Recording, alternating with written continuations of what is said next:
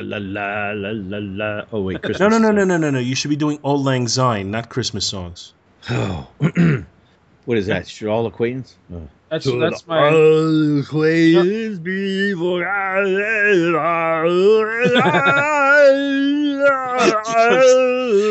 It's not only Arnold singing the song, but it's Your Arnold. eyes singing- sucked out? Press over at there at the Robinson household there.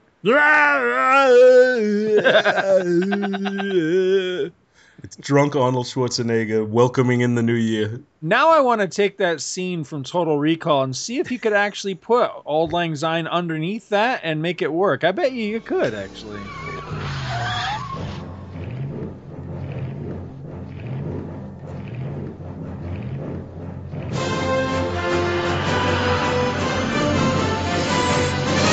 Back to the bin.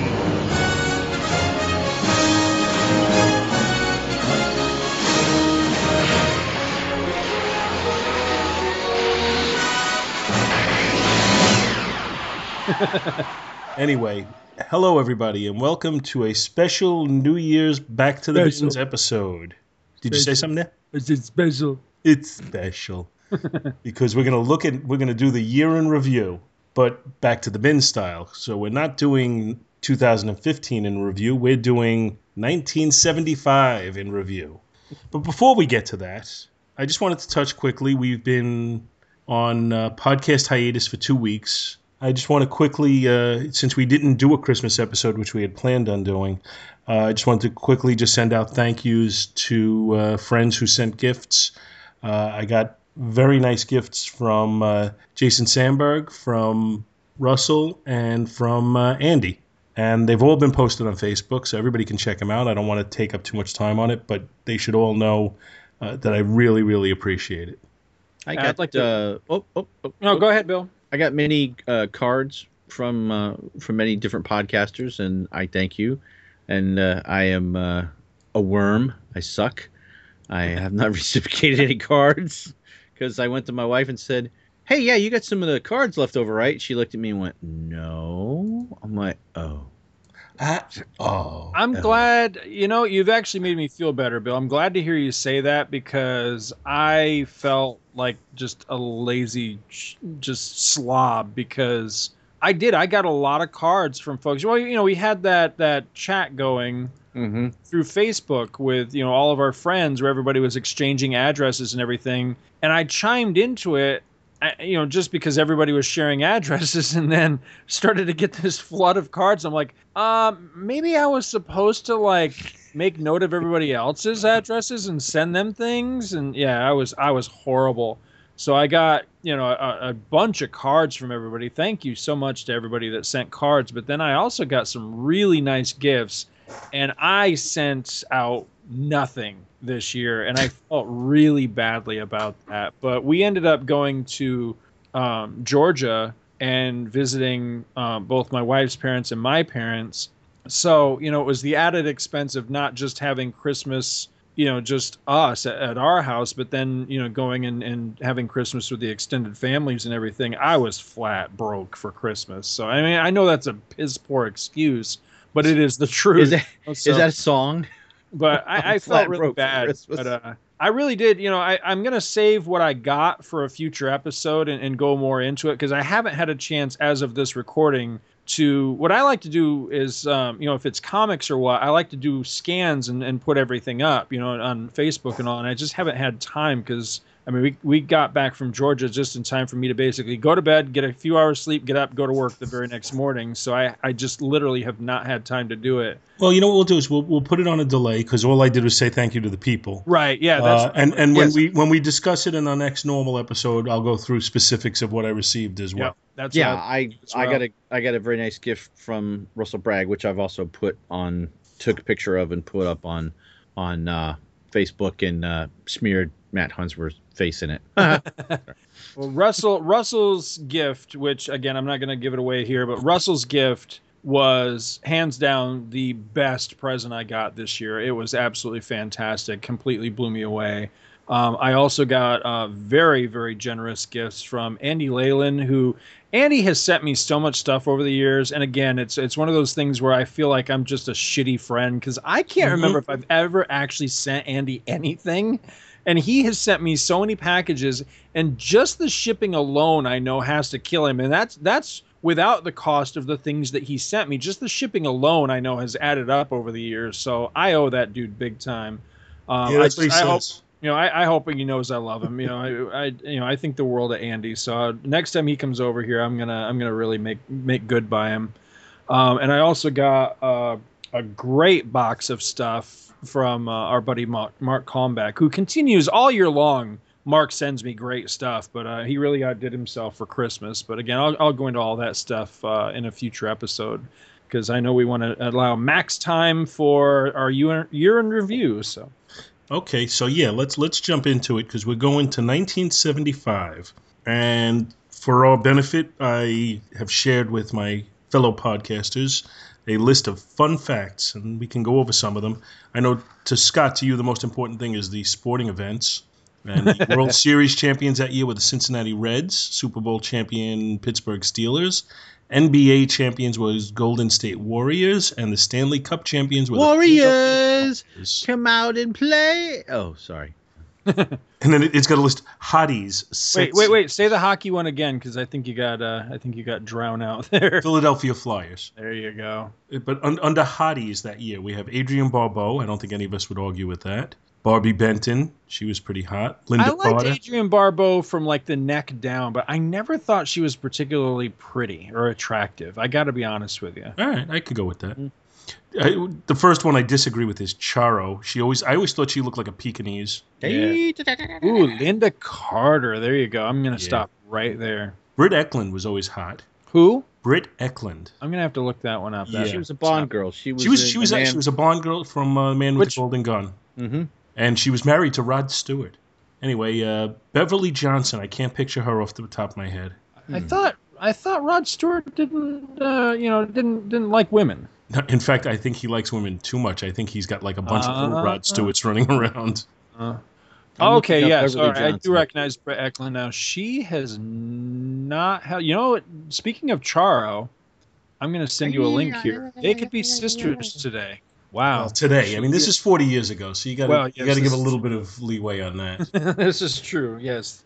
But anyway, uh, they also mentioned Cheryl Tiegs, Diana Ross, Pam Grier, and Mary Woronov. I the only thing I know Mary Woronov from is Eating Raoul, and I did not think she was hot at all. Oh yes. Oh, she's hideous. Really? They they think she. Oh yeah. Sorry. Sorry, Mary Woronov, but yeah, I didn't ever think you attractive. If if she's who I'm thinking of. Yep, that's Mary her. All Warnock. right. Isn't she the one that was also in the uh, Night of the Comet movie years Uh, later? maybe. Oh, hold on. Maybe not. I don't know. Uh, wow. Under 1975 quotes, my favorite one is from Mick Jagger, who was 33 Yeah. years old at that time. I'd rather be dead than sing Satisfaction when I'm 45. So now Mick Jagger is uh, like 73 and he's still singing Satisfaction. yes, Mary Warnock. She was in uh, Night of the Comet. Yep, yep, yep. That's her. Scandal that year was that Clayton Moore wasn't allowed to wear his Lone Ranger mask on public uh, visits. Attica, Yeah, Attica. Oh, sorry. I was doing a quote. Uh, nerd news: the Kool Aid Man began appearing in commercials. Oh yeah! Oh yeah. Uh, the best picture that year was One Flew Over the Cuckoo's Nest, but it also won uh, Best Actor, Best Actress, Best Director. Whatever. Oh, that's a great movie. Most Betamax pop- came Eh.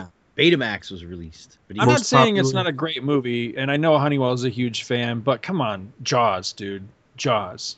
Well, it's no Jaws. Candygram. So the most popular TV shows that year: number one, All in the Family; number two, Rich Man Poor Man, which was a miniseries, not really a TV show. Right? Uh, number three, Laverne and Shirley. Number four, Maude. Speaking of God. Adrienne Barbeau. Hated that show. Number five, The Bionic Woman. Number Now six. I was impressed to see that Bionic Woman actually places above the Six Million Dollar Man. I did not realize that. Yeah, pretty That's surprising, pretty- yeah. Number six was. Well, that was its first season because didn't later it switched over to NBC if I remember correctly. Late, I think it did. I think it did for its very last season. I Yeah, don't, that's the only one on the list I don't. Re, re- I don't remember Phyllis. What the hell is Phyllis? That was a that was spin-off spin-off from from Mary Tyler Tyler Moore. Moore, That was uh, Cloris Leachman. Ah. along with Rhoda which is also yeah on the list On at the number eight. Rhoda, I re- yeah, remember Rhoda. I do not remember Phyllis. Okay. Okay, and let's just uh, quickly looking over the list of songs that were number one that year over the course of the year. Uh, I don't want to name all of them just because there's too many, but uh, songs that I think people would still, you know, remember today as having survived: uh, "Lucy in the Sky" by Elton John, "Mandy" by Barry, Oh, Mandy. Oh, I love that came And you gave and I "Laughter in the Rain" by Neil Sedaka. Love that song. Uh, I'll take a, a slow pause after each one for Arnold to give a version of it if he wants. Okay. uh, let's see what we got here. "Have You Never Been Mellow" by Olivia Newton-John. Have you ever been to Mellow? Oh, that yeah, I don't like that song. My Eyes Yeah, Adored You by Frankie Valli. My eyes adore you. Holy shit, Lady Marmalade? Oh my god. He Don't Love You by Tony Orlando. Holy Dawn. Mucko, say what the hell ever happened to Tony Orlando and Don? I He's used still, like. he's, well, I don't know about Dawn, but he still performs. Wow. Uh, Thank God I'm a Country Boy by John Denver. Yep. Love Will Keep Us Together by Captain and Tennille, who are now divorced. Love, Oh, love will keep us I saw- together. I saw Tennille at the New York State Fair back in the that had to be like late '80s, early '90s, without the captain, and she must have done Muskrat Love like six times in a row, and I wanted to shoot myself. uh, Rhinestone Cowboy by Glen Campbell. Listen to what the man said by uh, Paul McCartney and Wings too. Uh, that's the way, uh huh, uh huh, I like it. I like it. Yep, love that. I'm talking by the Bee Gees, but I don't dude you know just this list alone but then coupled with see i i hadn't cheated i hadn't looked ahead on anything i pulled up the list that we're going to go by I, I don't know if you want me to go ahead and go into this but Well, let, us just we'll close out. That's that's just a couple of fun facts from the year, and now we'll shift over to comics. Go ahead. all right so learning a harsh lesson from from last time we did this where we got halfway through the re- year and i realized oh shit i screwed up so I we're doing it right this year. We are using Mike's Amazing World of Comics. So if you go to Mike's Amazing World, um, which you can find at Mike's Amazing World, all one word dot com, and you kind of have to dig around the site a little bit, but find what's called the newsstand. And you can set the parameters. And so what we've done this year is we've set the parameters. We are looking at books on sale in particular months in 1975, of course, starting with January. So, how we screwed up last time was that we did it by cover date, and we didn't realize it until we were like halfway through the year. We were going by cover dates, but we want to go by what was actually on the rack. So that's how we're doing it this time. So this is uh, we're starting with books on sale in the month of January 1975. And as I was saying, I, I didn't cheat. I didn't look ahead or anything but just pulling up this page and just taking a quick glance at like the first half of the page i'm gonna have a blast with this episode because dude this is like this is my sweet spot. This is like when i was a kid just first discovering comics because on this page is one of the very earliest comics i can ever remember owning and, and reading you know when i was like learning to read. So it's that's pretty cool Well, so at the, at the time that we're looking at, 1975, January 1975, I would have been 12 years old. mm-hmm. And we're talking about, uh, I guess I had been actively buying comics for about one year at this point. And so I'm, I'm, I was in, you know, in the midst of this, but I was mostly at this point a Marvel guy. I kind of So- dove into DC a little later. So where where in your life were you in in 1975? January 75, I would have been in seventh grade. Okay.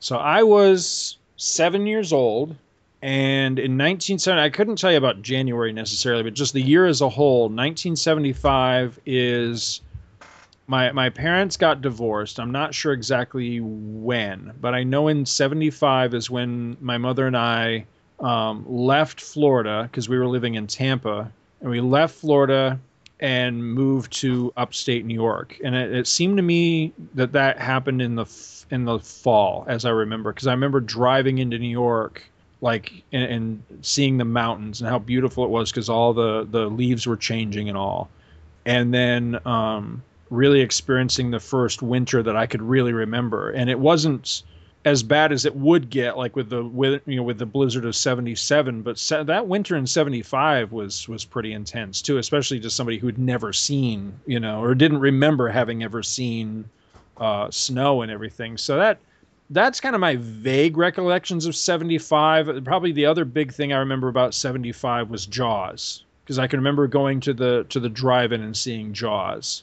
and and it just scared the shit out of me as a kid you know um and that's that's about all i can really recall because i mean that was you know seven's kind of a, a very young age but uh, a lot of memories are going to come back i think as we start digging through these comic covers because i'm seeing a lot of stuff here that i'm like oh wow so yeah what about you, Bill?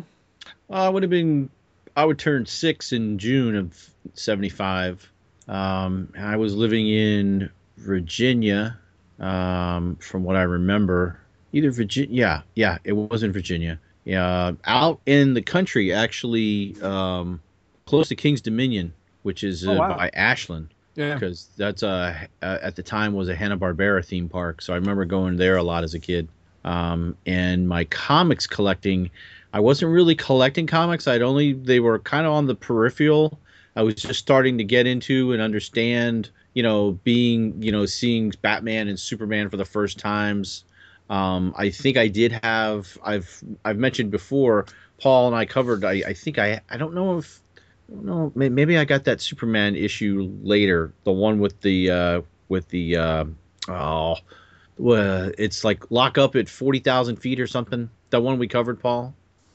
That's that's later than this, I think. Is it okay? All right. So, yeah, but but I Unless we get to it at some point before Yeah. the year is over. Yeah. right.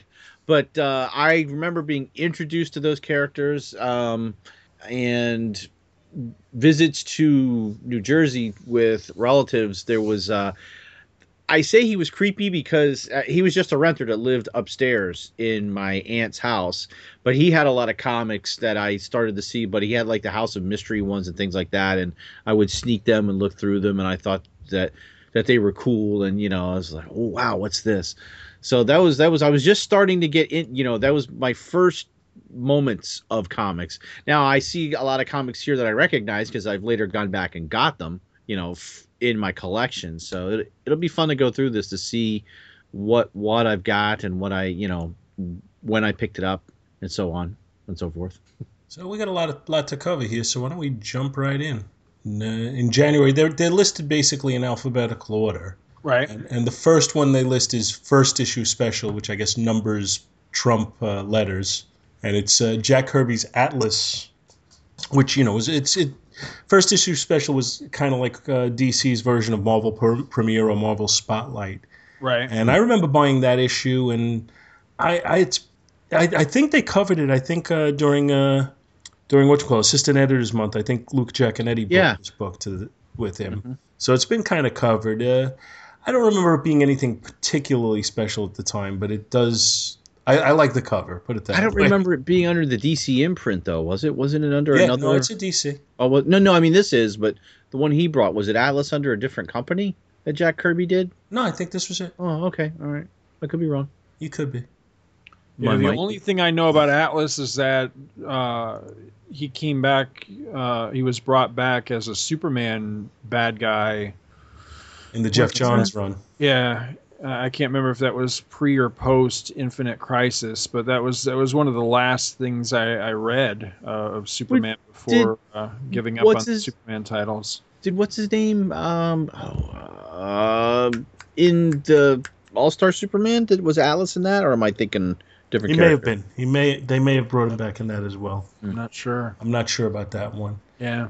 The uh, next one on the list is Action Comics, with uh, Lois peeking around the corner and seeing Clark taking off his uh, Woohoo! Oh his suit his suit to reveal his Superman costume. And I, I- know I have that one. I'm pretty sure I acquired it later from a back issue bin.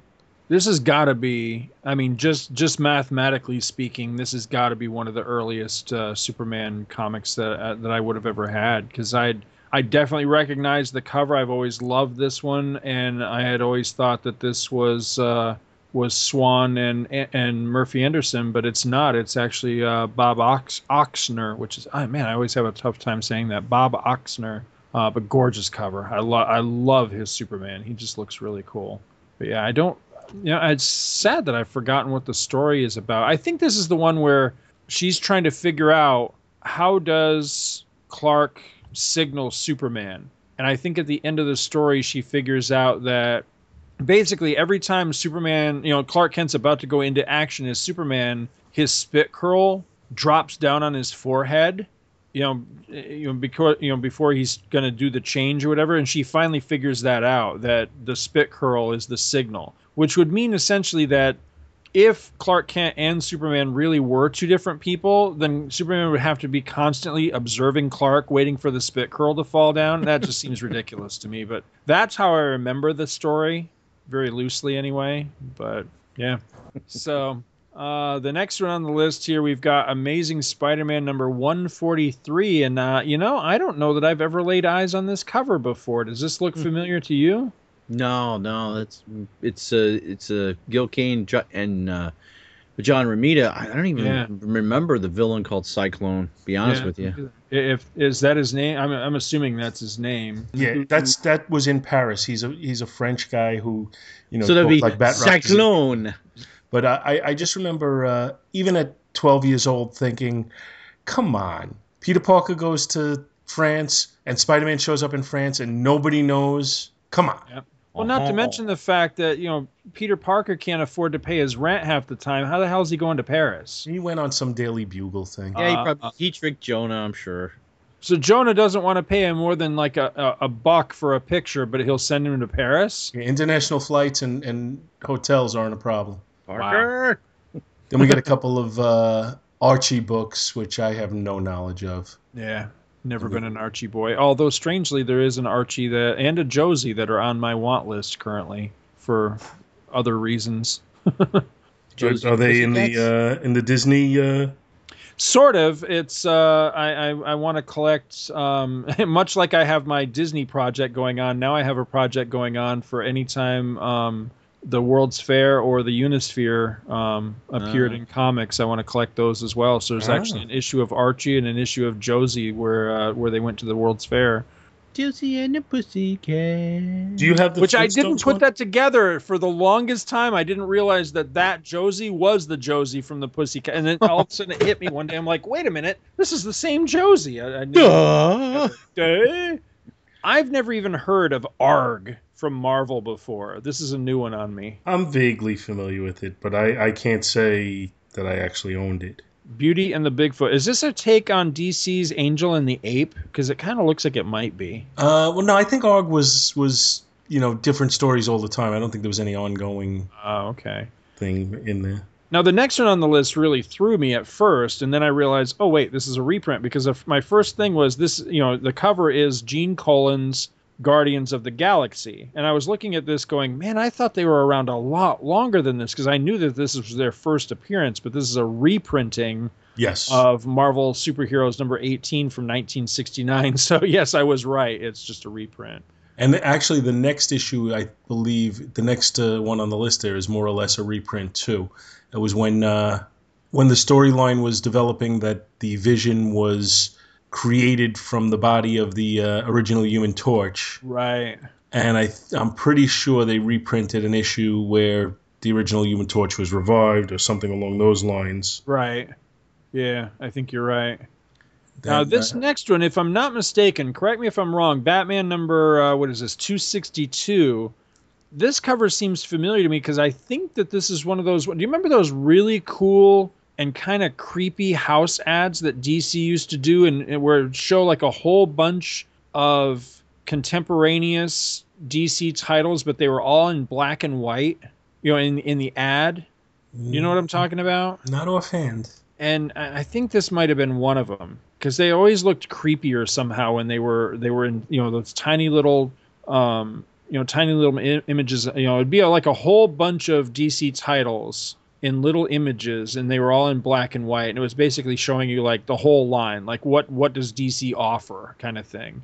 And I think this was one of them it was this this image here is uh, Batman about to get run over by a a roller coaster being driven by the scarecrow. It's just a really cool cover. But it's it, an Ernie Chan cover. you know, I'm not the biggest fan of his, but some of his his covers from this time, especially these Batman ones, are, are actually pretty cool. But I, I'm not the biggest Ernie Chan or Ernie Chua fan. Sorry, I had to go a little quiet there. I my we have house guests and Ah, they came storming into the.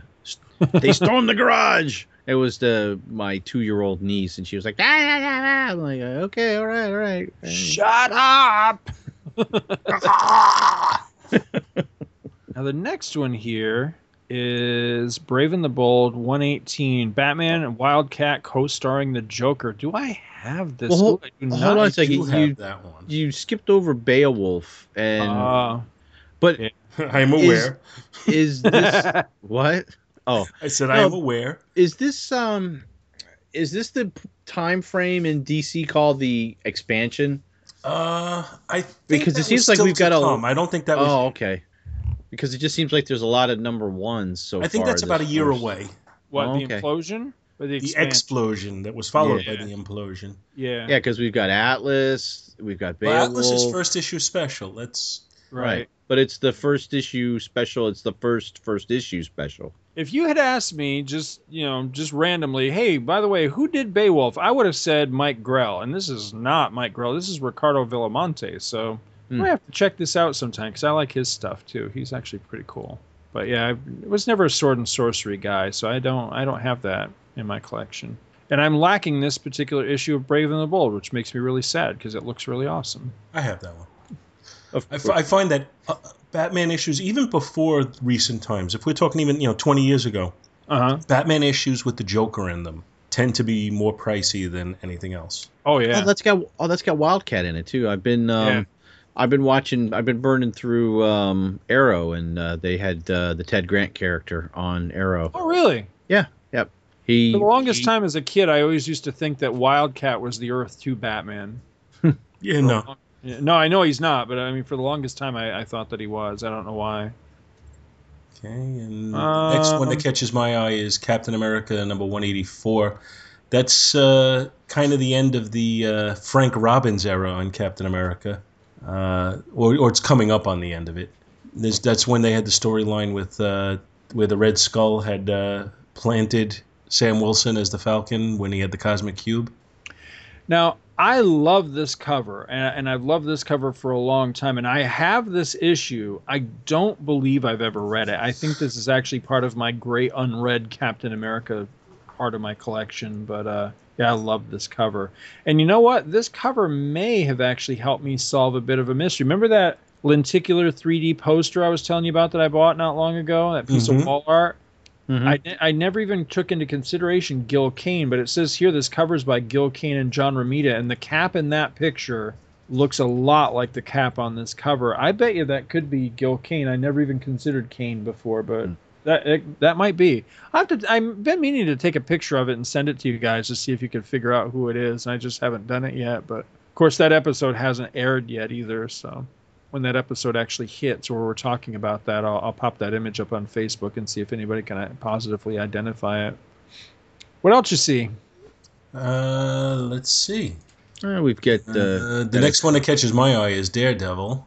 with El Jaguar.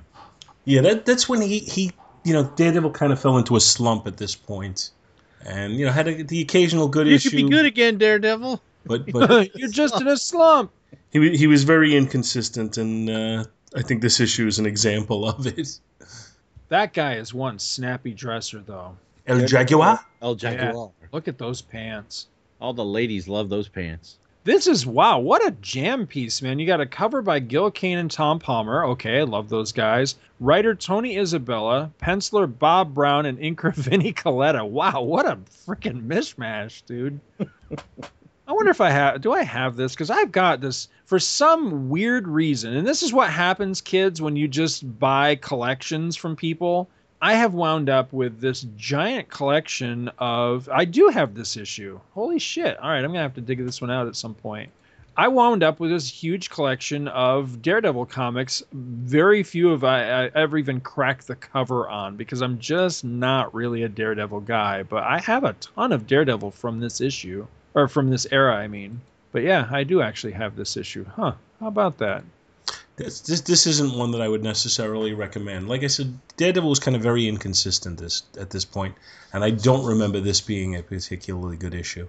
But uh, but if we move over three books, it's uh, the Sons of the Serpent saga and the Defenders, which I remember as being excellent. I am doing a read through of Defenders and just loving it because I never really had much much exposure to them as a kid, other than there was that brief stint in the 50s issues of Defenders that I did read because I was on a real Gif- Keith Giffen kick at one time. That was with Scorpio. Yeah, and uh, and I like that, but that that's about the only real stint of Defenders I ever really read. So going back and like reading it from the beginning, I'm really digging it. Damn, it. it's it's really good stuff. Gil Kane was pumping out some covers this month, and this is like Oh, yeah. the second or third one that he's that we've It's had a- him. Well, he I- did Captain America. He did the He did Dare, Avengers. he did Daredevil. I want to say that he was Marvel's cover guy for a time. Is He that also- am I right about that? He well, he was definitely a prolific cover guy because we're going to see a couple more of him before this month is over. Right. Who Uh, is this? Oh, that's Larry Lieber. Okay, I was looking at this Atlas Comics, the imprint Atlas Comics, the Destructor. well, Atlas, as we've discussed in the past, that was the upstart company that uh, Yeah, I can't remember who it was that left Marvel and then started that company to compete with them, and you know sunk some big bucks into it. Oh, Gil But, Kane did yeah. Giant Size Kid Colt this same month. Uh, You can, like I said, you're going to see a few more of him. Oh yeah. Well, the next one I want to talk about um, is uh, Detective Comics 446, um, along with, and I'm going to have to flip back to tell you the exact issue. It would have been. Oh, now I'm not sure which one it is, but I want to say it was like two issues before this, I think, or maybe it was. No, actually, I think it was the issue just before this. I think it was 445 anyway, it was it was the Bat Murderer story, and I'm trying to remember if 446 is still part of Bat Murderer or if that had been wrapped. No, it is still part of the Bat Murderer story. Okay, so this is part of an ongoing. It, it was a multi-chapter story, but if I'm not, if memory serves, the issue just before this one, um, issue 445. To my memory, is the very earliest comic I ever had as a kid. It was it was somewhere in this stretch. It was either 444, 445, or 446 although I, I think it was one of the, the earlier issues. But anyway those three comics are the very earliest comics that i have any memory of. And i'm not saying i didn't have any earlier comics but those are the earliest ones i can recall with any clarity. And so for that reason alone i have always had an incredible soft spot for 446 um, i dug it out and reread it not long ago and it's kind of a pedestrian batman story but in so many ways informed my opinion of what Batman is just you know because that was my first real exposure to him and uh, and just love it. I mean the art is unbelievable. It's uh, it's Jim Aparo at you know at at just the height of his game and uh, and just beautiful stuff. But I mean just look at that cover alone and you can see I mean you've got Yeah. Batman you know, standing in the shadows, observing, and just the way the cape wraps around him and, and looks just a part of him and all. It's just it, it's gorgeous. I, I've always really liked uh, that cover alone is really good, but the interior art's fantastic too. But un- unfortunately, the you know, looking at it now as a you know 40 plus year old, it just it didn't really hold up because the, the the villain's kind of silly and all that. But uh, but yeah, still fun. I still have great mem- you know fond memories of the issue. Yeah, I would I would tend to agree with you. Uh, going down the line here, the next Marvel issue is Doctor Strange with a cover by Gil Kane. I just I just did a quick check of like every single Marvel one. I'd say he did seventy five percent of the covers this month. Yeah, I, I, I I started looking ahead too, and there's a ton of Gil Kane this month, and most of them most of them I really like. What What are you guys' opinions of Gil Kane? Do you guys like him, love him, hate him? What do you? I kind of liked him as a young man, but didn't appreciate him as much as I could have. And as an older view, as an older reader, I love him. Yeah. I didn't really have like a set opinion with him as an artist younger. Um, you know, same here. Like o- only later, um, as I've learned to, I mean, I can identify his work. Uh, it's it's you know, I think we've covered a lot of him. He likes to do the the stock shots a, a lot. That's that's kind of easy to pick his stuff out with you know the the upward shot from the face and and all that. But uh, I have no problem with Gil Kane's work. I think he's one of the most distinctive artists out there. Yeah. Mhm. While I I certainly have seen Gil Kane that I that I didn't care for, he did uh, an issue or two of Marvel's uh, Star Trek in the '80s that I thought was abysmal. But with with a few exceptions, I generally love Gil Kane and consider him to be you know as prolific as he was and as well respected and all that. And he's uh, you know obviously he's a name. Even with all that, I still think that he is underappreciated. And uh, I've always been uh, quite fond of his run on Superman uh, in the '80s. I thought is uh, is some of his uh, actually some of his better stuff that just doesn't ever seem to get a whole lot of, of talk. But yeah, I like uh, I like Gil Kane quite a I, thi- lot. I think he's one of the best at action sequences. oh yeah, And, yeah. and and he he might have paced stories as well as anybody, hmm which is an underappreciated art, and it's something that I've kind of tried to focus on a little bit. You know, in in reviewing comics as we have over the last few years. I, I, I've tried to, you know, be conscious of things like that, and, and I definitely think he's, you know, he's up there among the best as far as that goes.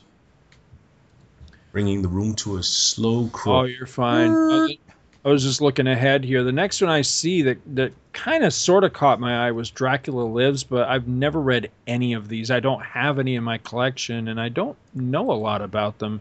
Uh, for some reason, I was thinking that the Dracula stories might have been by um, Neal Adams, but that's not being borne out by clicking on the the links here. Now, it says the very first story. And now, this, of course, is issue number 11, but it says the, the first story in here, the Dracula story, the art's actually by Tony DeZuniga. I'd, I'd like to see that just to see what it looks like. I bet you that's interesting. I Hmm. didn't know that uh, he actually did uh, did any horror stuff. Then we got a famous first editions of a Wonder Woman book, uh, which would be, you know, the oversized treasury size books, which is just cool by their very nature. I wonder if I have this particular one. I do have a few of those famous. That one I don't have. Yeah, I don't. I only have I only have a handful, unfortunately. I had a lot more, but for whatever reason, I divested myself, and little by little, I've been trying to pick some up. But I, So I was don't- that just like a large oversized book that they Yeah. put out? Treasure. Yeah, it's a total oh, reproduction okay. from cover to cover, so it has all the original ads in it and everything. Oh. What's really funny is that I don't know that they still do this, but when I was a kid, the Overstreet guide, when you would get to like things like famous first edition, would always have a warning in that section saying that without the cover, this book and it is an exact duplicate of the original. Basically, what they were telling you is don't be an idiot, don't be fooled, because the way that you tell is that it's giant size. Even though it's a Mm. complete re- reproduction of the original one, if it's in this great big format, it is Oh, 'cause not an would original one minus the cover. You know. Did they have the original Indicia too? I think I- they I think may they were- have. I'm not sure. Yeah, I Hmm. think they were completely authentic reprints. The the only difference was, you know, The of course they had the new cover, you know, they had the the famous first editions cover and they were in the the oversized format, that treasury edition format, but beyond that, I believe they were complete reproductions of the originals. So size does matter. In that Size matters particular not. So we have the Fantastic Four, and that one stood out not because it's a Carnage. great story, but the, the reason it stood out was because of the use of the Silver Surfer in it. And at that time, Silver Surfer was was used very sparingly at Marvel. Mm. And uh, there was, you know, there was a whole storyline there where basically Doctor Doom had gotten Shalla-Bal, uh, the Surfer's love, and then, but he he wiped her mind so that she didn't remember that she was Shalla-Bal anymore. So the Surfer thought she was her, but then was convinced that she wasn't because she didn't have any memory of being her. And it was a very convoluted story, and you I'm know, confused. and ended with Lonely Man music for the Surfer at the end. And then he just went up and slammed himself into the barrier that was keeping him on Earth a few hundred times. And it's, I guess, it's distinctive this month as one of the few Marvel books that does not have a cover by Gil Kane. Yeah, it's got it by Rich Buckler, Yep. and it looks like there's it looks like a wrestling match. Carnage at Castle Latveria. Sunday, Sunday, Sunday. See the Silver Surfer and the Doomsman take on the Human Torch and the Thing. To pay for Special whole run in by we need the edge. I guess What you got on. next? Uh, we got a Gil Kane cover on uh, Adventures into Fear featuring Morbius the Living Vampire, but I don't really have any memory of that beyond the cover. Is that? Oh no, Gil- it's not. Gil thinking- Kane cover on Ghost Rider. Yeah. Gil Kane cover on Giant Size Defenders. I haven't read this yet. I haven't made it this far in my read through, but I can't wait to get here because you've got the Hulk versus Hyperion. I've got to read that shit. I've, I've that sounds awesome to me. I I, love. remember, I remember that being really good. It's been a long Yeah. time since I read it, but I remember really liking it. I can't wait to get to that. Giant That's- Size Spider Man, which was essentially Giant Size Marvel team up. It was Spider Man and the Punisher, and I think this is an issue where they fought Moses Magnum. Mm. Uh, I- I'm pretty sure Ross Andru art on the inside, and uh, kind of. A, I, I remember it being a pretty cool story. I like that cover on the giant sized Kid Colt. That's just kind of cool. Moses Magnum was in, in, oh, I always thought he was in, in, introduced in X Men. Well, that was the first place I ever saw him. Was later on in the John Byrne X Men is where I saw Moses Magnum. I'm trying to Yeah, remember. well, this who- one ends. is he? Moses Magnum. That that name rings a bell, but I can't remember. He's- Um, he a I black can't remember his. Yeah, I can't guy. remember his power set though. Is his Yeah. power set like Earth Control? Well, it, it, in this issue, control? if I remember correctly, he did not have superpowers at this point. Is he the Hmm. dude that turned out to be behind uh, Triathlon? Mm, I don't remember that. Oh, I think you're right. Wasn't that in the Avengers? Yeah. I think he was brought up with Okay. uh, that. I, I remember this issue though, kind of having a little bit of a gory end to it because he he was dealing with some sort of nerve toxin, and uh, he had a barrel of it, and he was holding it over his head, and I think I think the Punisher shot it, and it kind of got all over him, Ew. Whoops. Sorry about that. That'll leave a mark. but he got better. Don't they always? Then we got giant sized Werewolf, Gil Kane cover again. Nice perm. Werewolf. There, wolf. Oh, sorry. At the just like a lot of lot of ones that I'm not really that aren't jumping out at me. Hulk against a guy in a really funny bird costume. I had a lot. I got a big collection of Hulks from a friend of mine back when I was in, I want to say, the fourth or fifth grade, and he just gave me a bunch of Hulks, and I think this was in there. Like just a big stack of, uh, just a massive run of Hulk. A lot of cool stuff with the UFOs and and uh, stuff like this. So Man, they Yeah. loved uh, they loved this word devastator. Uh, No, wait, no, I'm sorry. The other one was destructor. Never mind. I was thinking that was the same comic as that one from Atlas, but that was destructor. Never mind. Atlas had a, had Iron Jaw number two, which was kind of the Conan ripoff from. Uh, I am Iron Jaw. No, this just doesn't work. Yeah, But I- if I you had remember me who Iron drew Jaw. Iron Jaw, I would have said Mike Grell. So I guess I thought Mike Grell did all And the w- sword and sorcery stuff back then. Neal Adams did the cover. Yeah, that's a good one too. It looks like Right. he's fighting Salivar from um, from Ape Looks City. like he's fighting a bear. yeah, I He think is. that's a bear actually. Maybe it's Ursa Major. Bear, gorilla, what's the difference really? It's Ursa Major from Marvel. Guy turned into a giant bear. Sorry. I wish I could turn into a giant bear. Oh, anyway. Later, Magnum's efforts to regain control of his power and destroy a floating resort using a stolen experimental seismic cannon were foiled by the combined efforts of the Avengers and future Avengers Triathlon. There you go. there you hmm. go. Okay. Now it doesn't say he was behind Triathlon, but I thought Triathlon had something to do with Magnus Mosa or whatever his name is. So there you go. Maybe he had condoms he came out with later. I'm, I'm just Trojan looking Man. Here, go- going That's down, what it is. Magnus Moses is actually Trojan Man. That's yeah. I- I'm just looking going down into the M's. There are seven books in a row, six of which have Gil Kane covers. wow. Starting at Man Thing number 16, Marvel Double Feature number 9, Marvel Spotlight number 21, Marvel Odd. Team Up number 32, and Master of Kung Fu 27, and Mighty Marvel Western number 38. Dude, you you skipped over one that I I just have to take a moment to talk about, which I, again another fond memory from my childhood. Um, limited collector's edition. This is C35 with the beautiful photo cover of Jackson Bostwick as Captain Marvel from the Shazam TV show. I had this when I was a kid, and there there has been this memory that has been bugging me since you know since it's got to be 75 if this is when this came out when my when my parents split up my mother and i were living in bill that place that we went to uh, Baysia. Mhm.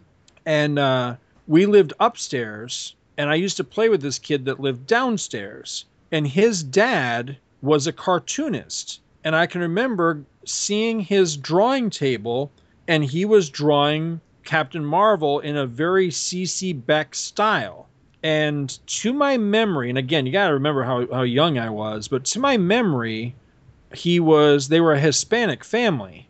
And I've always wondered who the hell that dude was. If he actually either was at the time or became a comic artist. Hmm. And that but that's all I can remember. I can remember him being a huge Captain Marvel fan. He had the whatever they call it Bristol board or whatever and he was drawing a, a, a Beck style Captain Marvel and and he had this book and I and I had one as well, and that we in you know it just was one of those like common you know points of reference kind of you know um, you know common denominator type of thing. But that's all I can remember. But I've wondered about that all these years if if he was somebody in comics or or became somebody in comics. I wish I knew more about that. But yeah, I just wanted to mention that because yeah, I, I love that book. Or at least the cover anyway. I don't remember a damn thing about the comics inside. I think they were all reprints of old, old, old Captain Marvel stories. Well, well, we jumped past Kamandi, which I believe I picked up. I might have been one of this when you and I went to the Tampa Bay Co- Comic Con, and there was that one place that was selling. Uh, what it was like a run of like eleven. I I picked up like eleven issues of uh, this Cheap. for for like fifty cents a piece. I Yeah. think. and I'm pretty sure this was one of them. We've got uh, Marvel Team Up number 32, one of the few issues that did not have Spider Man in it. This is when uh, Human Torch was actually the, the feature character. Human Torch and the Son of Santa. for those, the son of Santa. yeah, for those dyslex, dyslex, yeah, I can't even say it, dyslexic listeners out there. And you know when you said it, I was reading it, and I and you said Santa, and I I'm like, what? I had to look again. like, and and then when I read it again, I looked at it and I said Santa in my head. I'm like, no, no, no, no, no, stop it. Did you hear the one about the dyslexic uh, serial killer? no. No, it's a devil worshiper. Actually, fuck, I just screwed up my own joke. he, he sold his soul, to, sold his soul to Santa. I got a question real quick about the losers in our fighting forces. Uh huh. Now, I saw an article. I was just glancing through some stuff that was talking about Chris Evans and saying was talking about different comic properties, movies that he had been in, and uh Not And the they same were- series. n- this is not the same losers. That's a different. Yeah. uh Okay, wasn't sure. Now, I wondered that too because I saw when that movie came out and I was like, "Ooh, I wonder if this is the DC loot," but it's not. They just happen Oh, to okay. share the name. But it does make me wonder if they had to pay any sort of licensing or what, because I, I'm led to believe that uh, whoever made the Karate Kid movie actually did pay DC for the usage of the name Karate Kid for those movies. I know That's a lot I've of heard losers out there who owe DC money. Right. what did I just? There was something I spotted here, and eh, I lost it. You got Chris Honeywell on the cover of um, Movie Monsters number three. oh, I thought he was going to be on the cover of Plop. I liked Plop back then. I did too. Yeah, that was one creepy ass magazine, but I did like it. Was that like DC's take on the Underground comic? Kind No, of. it, was, it, was, it was kind of a kind of a cross between an underground comic and Mad Magazine. yeah. Oh, okay. Yeah, it was. Uh, it was a little furry Freak Brothers and a little bit mad and man, how many? Let me see here. One, two, three, four, five, six, seven, eight, nine, ten, eleven Richie Rich books. Oh my lord! I guess Richie Rich was a big deal. And we had the Brave and the Bold Rich, of uh, the Richie Rich books, Ri- Ri- uh, him and Casper. Did you guys ever read any of these? You know, I'm, I'm looking at how big horror was at this time. You've got like Secrets of Haunted House and all these. Did you guys ever read any of these horror books that were coming out then? The only Not ones that I ever glanced at was, like I said in the uh, uh, that I glanced at the books that my my uh, aunt's renter had up there, and you know, a couple of House of Secrets, House of Mystery stuff. That's about it. I remember Randy had one. It was I'm, I want to say it was a DC, but I could be wrong. And I kept, I, you know, I tried a while back when I first got hooked on Mike's Amazing World. I tried like hell to find the book just based on cover images, and I, I didn't recognize any of them. But I can remember he had this issue of some horror book where these children, like these dead children, come walking out of the sea, kind of like in Creepshow when Ted Danson comes back uh-huh. And they come walking out of the ocean at night to like exact their revenge or something. That's all I can remember about it. But I'd love to chance across that again. You know, There's a- just because it's one of those vague childhood memories, but I have no idea. It might be this one here because it does look vaguely familiar. The Secrets of Haunted House number one, but I, I don't know. the only one like that that I I remember had two stories in it. One had a because it had a hot female vampire chick in it, and then the other one was a guy that gets strapped to some fireworks, and they shoot the fireworks up in the air, and when the It's Buzz explosion goes Lightyear. off, That's Toy Story, dude. when the when the fireworks go up, it blows up, and it's like his face is in the fireworks. You know, it's like blows. That's all I remember from it, from that story. I don't know who who who drew it, but I know it was a DC horror comic. I remember uh, I, I I was enamored with Jack Kirby's Sandman book at the time, but there was Ah. like I think there was like a full year in between issue one and issue two. Isn't that Mr. cover that we're looking at here? This is what number? This is number two. I never put this together before, but I want to look up now. There's an issue of Infinity Inc. that I think is actually an homage of this particular cover. Wouldn't shock me. I'll have to look that up. Um, what else? There was something else that caught my. Oh yeah, the, the two Supermans, uh, the Superboy and the Legion of Superheroes. I just I love this cover by uh, by Mike Grell with um, Mon El and Superboy trapped inside of an energy bubble by Mon Pa Kent. That's just a really cool cover. And then who did this one? Superman 286. Oh, Bob Oksner again. I failed to save Metropolis. Go, Superman statue. It's up to you. It's a goofy cover, but it's also so awesome. The art is just beautiful. I love how Superman looks there. We got the the Living Mummy cover by Gil Kane, Yep. which we've gone we've talked about Living Mummy extensively in the last Oh, few months. Hmm. Uh, Thor, I think that's also a Gil Kane. Yes, it is. Hey man, you went right by Teen Confessions number eighty-eight by Charles. I Charles. did. Some hunky guy holding the chick in a purple bikini on a beach. That is Neal Adams. It Isn't doesn't credit, but it could be. Yeah, it could be. That I, I know. I mean the face of that guy. Oh, the They're guy not- holding the girl. Yeah, Hmm. that's that's. It really something. does look like him. Yeah. Wow. The uh, the cover for Tiger Man may be one of the goofiest covers I've ever seen. What the? wow. It's uh, Ernie Colan, but but like just read the, the, the word balloon on it. Some something to the effect I can't really read it, but it's, it's something like, "Yeah, Tiger Man, we killed your sister. So what?" like really, that's the word balloon you're gonna put on there. Wow. Yeah. Tiger Man looks. It looks like a sad tiger. Yeah, he, he looks like such a dweeb. Yeah, he does. Wow. Time for love. Oh yeah. Yeah, they look like they're. uh Wow, Yeah, wow, okay. wow. Yeah, exactly. Tuma Drak, number thirty-one.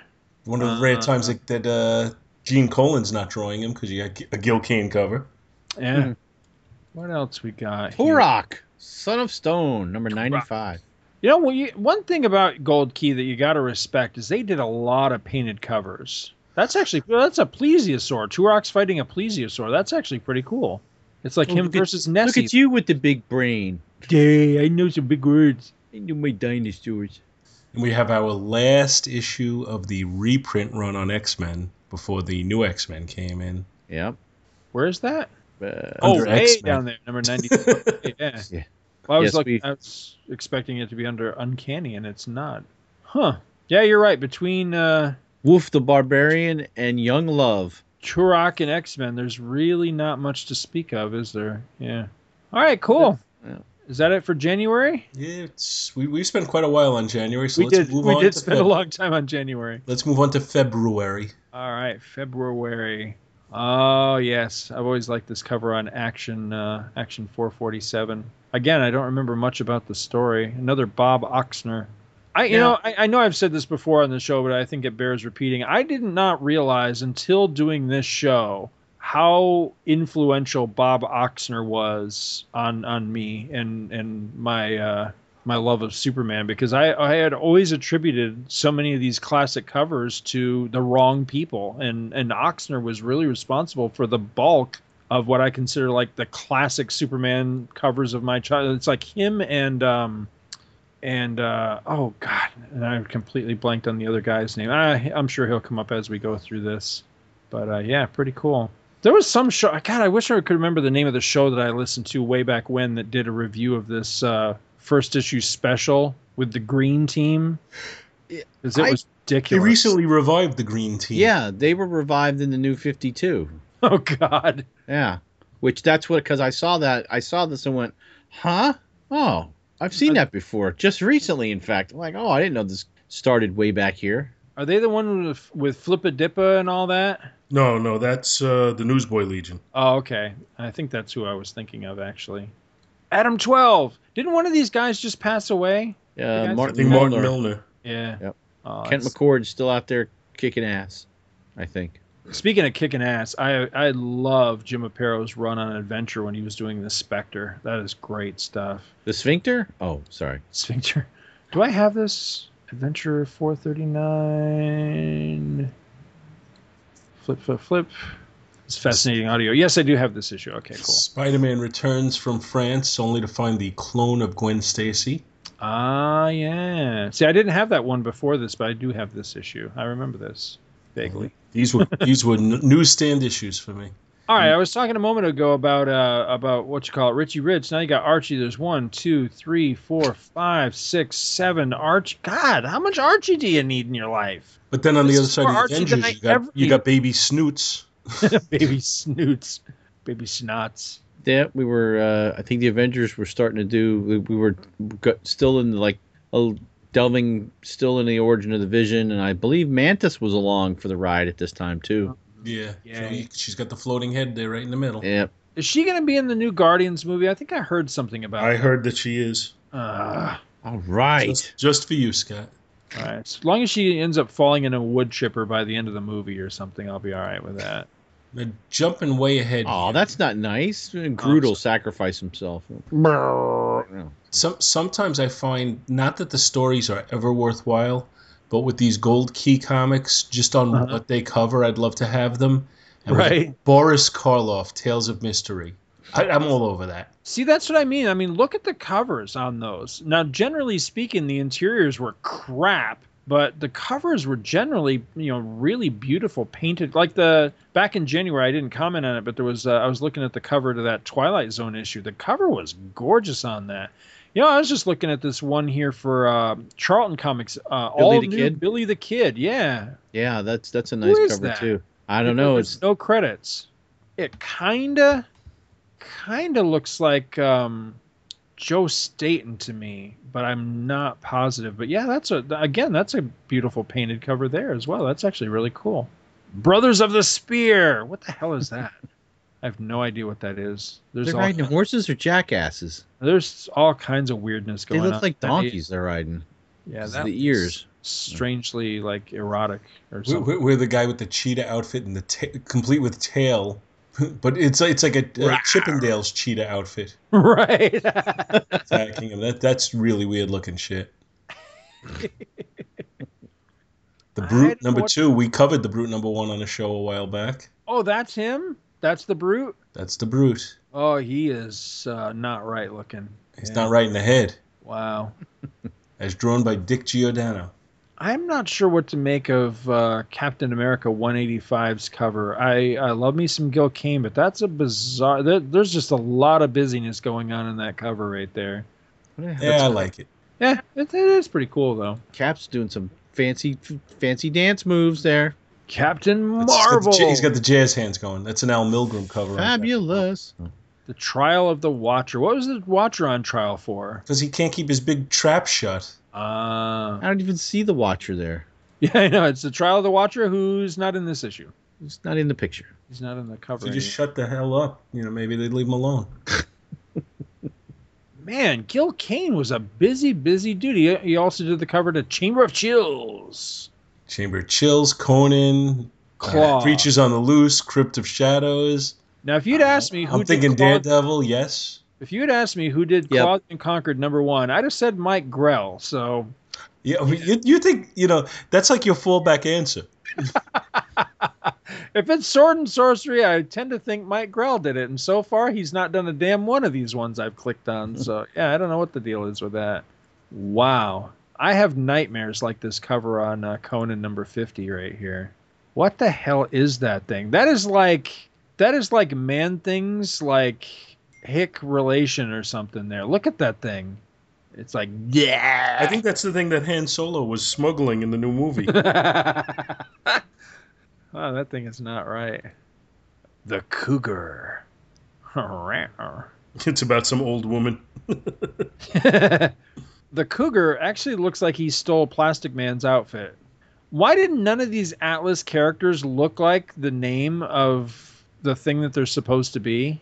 Yeah, no wonder they failed. All right, moving along. What else we got? Creatures on the Loose, number 35. I think the bigger thing, just going back to the Atlas thing for a moment, Uh-huh. I think the bigger thing is they had all sorts of editorial interference, and these series seem to like totally change their focus from month to month. Right. Like a series like The Brute would go from kind of a monster thing to a superhero thing, you know? Well, in total, okay, I may have just answered my own question because I clicked on the series gallery for the Cougar, two issues. I was trying to think how long did Atlas actually last? It seemed to me that they were just a mere blip on the radar. I'm thinking si- somewhere between six months and a year. Yeah. Wow. What else do we got here? I, I remember this storyline now with Daredevil being kind of cool with the whole Hydra thing, and little by little, you know, he he was facing off against these different villains, and eventually they were all together. They had uh, you know, Silvermane and the Dreadnought, and uh, I forget what the the Bat character's name was. Like Oh, Black Silvermane was in there? I don't know if he was in this particular issue, but he was definitely in the storyline. Huh? Yeah, I have this issue too. See, I always thought Silvermane was uh, was created for that uh, that storyline in Spectacular, where he was an old old man that became all bionic and all that.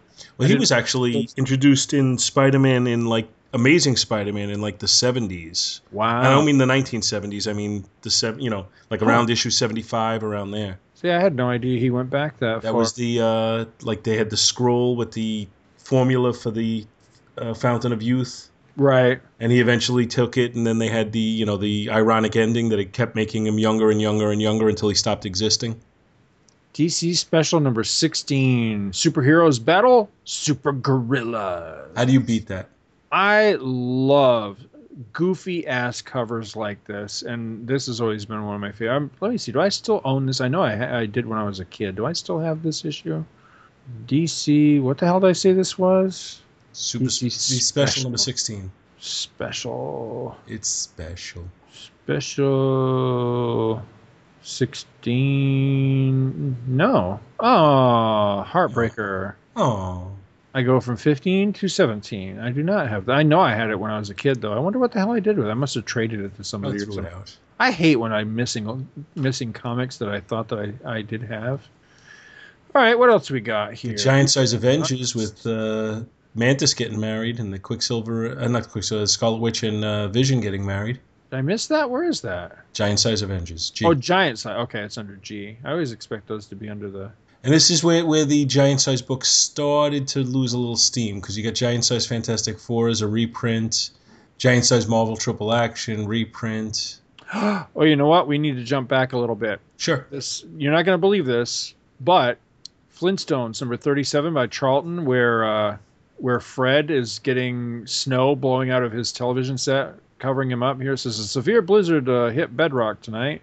I actually need this issue for my collection. This has been on my. I'm going Uh, to go out on a limb and say that we all need it well, do you know why though? uh, because it's World's Fair. Nope. There are Because two it's up in one of the. Disney Disney places. Nope. There are two issues. 'Cause of you're weird? From back in this time, 37 is one, and I want to say the other one is 42, I think. Um, actually, some of the very earliest work by John Byrne. He Oh, did uh, he did artwork for text pieces in those two issues. Believe it or not. Interesting. So let's see. Back to what you. Oh yeah, giant size Avengers. Yep. Is this the one where? Yeah, they have the simultaneous wedding. You've got uh, Vision and Wanda, and then uh, Mantis marries a tree. Yeah, I remember this one. That's some What? whack shit. Ooh, marries a tree. She marries a tree. The Guy Quat- goes to the guy goes to the bathroom and everything goes to crap. Are you on the next The- month already? Human Torch number five, reprinting the horrible Strange Tales issues. Oh man, I've been reading those, and yeah, you are right. That that Paste Pot Pete stuff is just brutal to get through. Oh my god, does But that it's actually quite amusing on the Fantasticast when they cover them. We, we have the, the War of the Supervillains starting in Iron Man number 74. you've got you've got what's Giant his- MODOK. MODOK back. Is it, was it- I've got I've got Iron Man here and I'm gonna kill him. Hey everybody, MODOK here. But it, a, a real special issue after that, Joker number one. Yep, I got that. I think I might This is have. a- MODOK. Where is my super suit? Do I have? I think I might have a complete collection of Joker that I I've think I do. uh, never actually read much of. I've read some of them. Is They're this not, guy not good? guys with big head month? Because we have the Gremlin is in the Hulk too. I have Joker. Oh, I don't have a number. Oh wait, yeah, there it is. It's um, in the wrong place. I have one, three, and five. I think I have all of them. I think it's one through nine. Uh, yeah, I think you're right. I think it is nine issues. Who did Jungle? Oh, Billy Graham. Billy Graham and Daniel Green. when he wasn't giving sermons. Yep. that was in the off season. We covered this issue of Kamandi. It was This is one of. me, I'm Bill, and Mike. Actually, you, Mhm. you weren't there that week. Oh yeah, number twenty nine. Yeah, I He think was so mad at us. number one and 29 i think are the only issues i kept of my kamandi because i had the whole series at one time i think that was actually gifted to me by uh, by um, walt hadley and the only issues i kept were 1 and 29 I wish. this issue of justice league of america this uh, 118 i think along with the either the prior issue or the issue let me see what's the prior issue This one looks familiar. I think I've read this. What is what? Uh, why is yeah, Aqu- the Aquaman next- in the uh, in the wheelchair? because he's got a mermaid tail That's right. Yeah, I think that's the very first issue of uh, of Justice League I ever had. I'm pretty sure. It's the very first issue of Transvestite Aquaman. it's Or it's is he one of- transsexual? if if not the earliest, it's one of the earliest I ever had as a kid. Superman looks wiped out. Man, I'm so tired. I'm just gonna lean against this wall. He's just chilling. Everybody else is beat up. He's just hanging.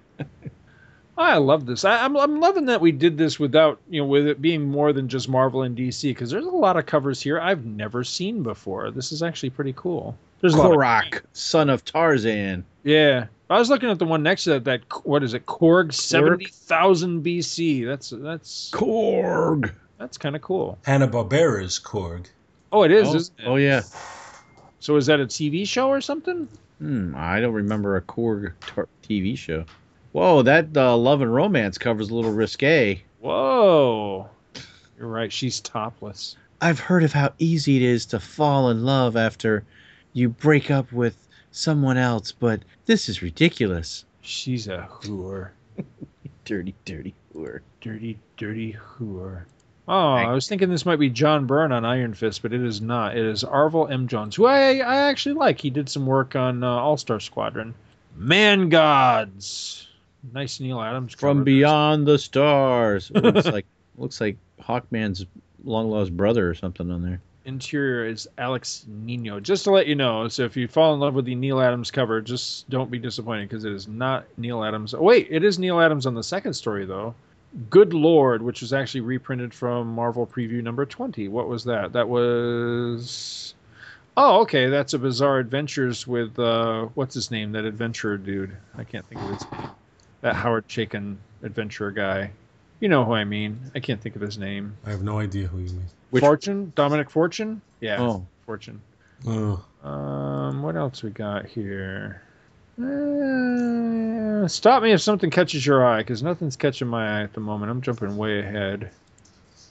Planet of the Apes number seven, the magazine. I think this is the conclusion of the adaptation. This is either the conclusion of the adaptation of the movie or the beginning of. Oh no, it says right here, beginning of this issue, beneath the Planet of the Apes. Okay, so this is the beginning of the second one. I really like this cover. I have no idea what the story is, but the Star Spangled War cover by Joe Kubert. Where's that? Ooh, that's way on down the page. Let's see. Well, you told me to stop doing when I see something. Oh yeah, that is cool. And that's next to uh, a Superman issue that I have that I think has a pretty cool cover as well. Oh, Speed Buggy. Ooh, just see? oh, I used to love Speed Buggy. Oh, that is cool. did you see that Neal Adams cover for Planet of the Vampires by Atlas? Yes.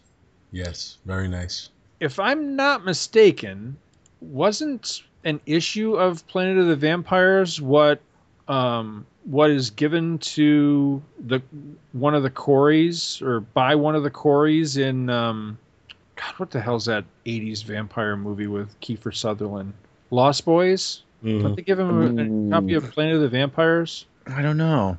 I'm going to disappoint you by telling you I was never much of a fan of that movie. Oh, me either. I, I can't believe I even know that. That, that movie always used to piss me off because he goes into the comic store and one of the I think it's one of the Corey's cops an attitude about the issue of Superman that he says he's looking for. He's like, "Ew, the first red kryptonite, and I'm like, it's it's totally off from whatever the fact is he throws out. It's complete horseshit. So Stupid Corey. Oh, there's Speed Buggy. Oh yeah. Is this the Tink, one- Tink, tink. All right, so that issue of Superman was with Krypto. Is this the one where does this have Green Arrow in it?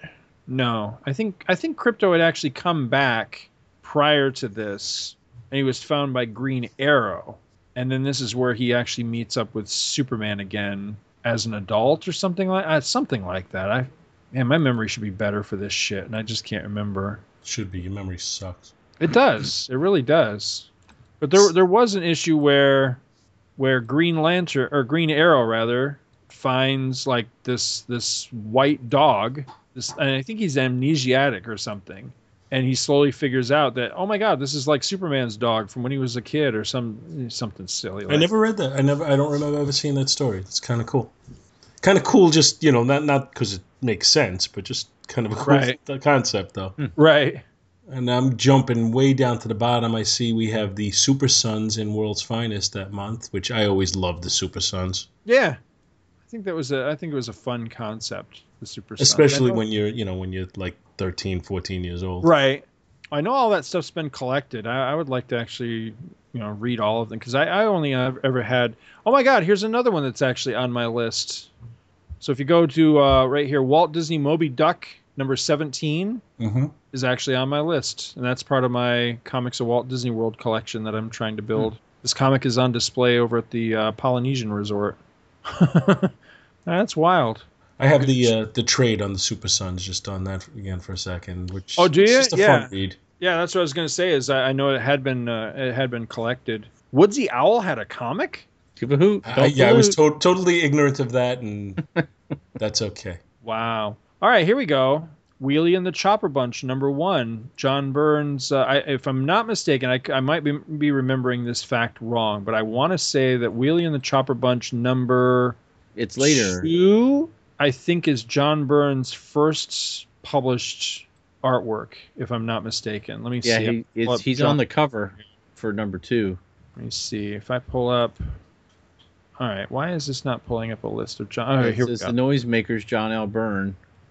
Oh, it actually okay. He does have earlier stuff. Wait a minute. What has what just happened? I just lost it. Okay, no, I'm sorry. I I, I am wrong. I'm I must be thinking of an old list. It says here E-Man six is before this, but it is one of the first John Byrne's. It's it's within like the first six things that he ever did according to this list. So that's that's pretty cool. I actually have those. I don't have number one, but I have uh, I have Wheelie and the Chopper Bunch number two, which I'm sure will come up next month. Or in two months, might be by month. Oh yeah, that's true too. Um, I think that's all I got. Yeah, I'm I'm I'm good for February. All right, moving along. Moving to into March, March. we have We may have to make this a with the first issue three-parter. special.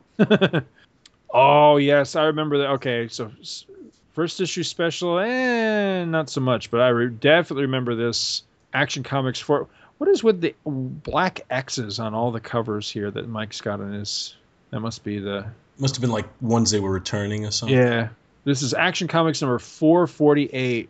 I definitely remember this one. What Your. Menace lurks on the 13th floor. This was one of those comics that was on a stack of comics that were that were at my grandma Gardner's whenever I'd go over to visit. You know, like my older uncles, all their all their old comics that were just left in a pile on the on the porch. I remember this one because the doors would open and it was like some like weird like Doctor Strange looking dimension or something. That's all I can remember. I don't have any other memories of the of what the story was about, but I do remember that.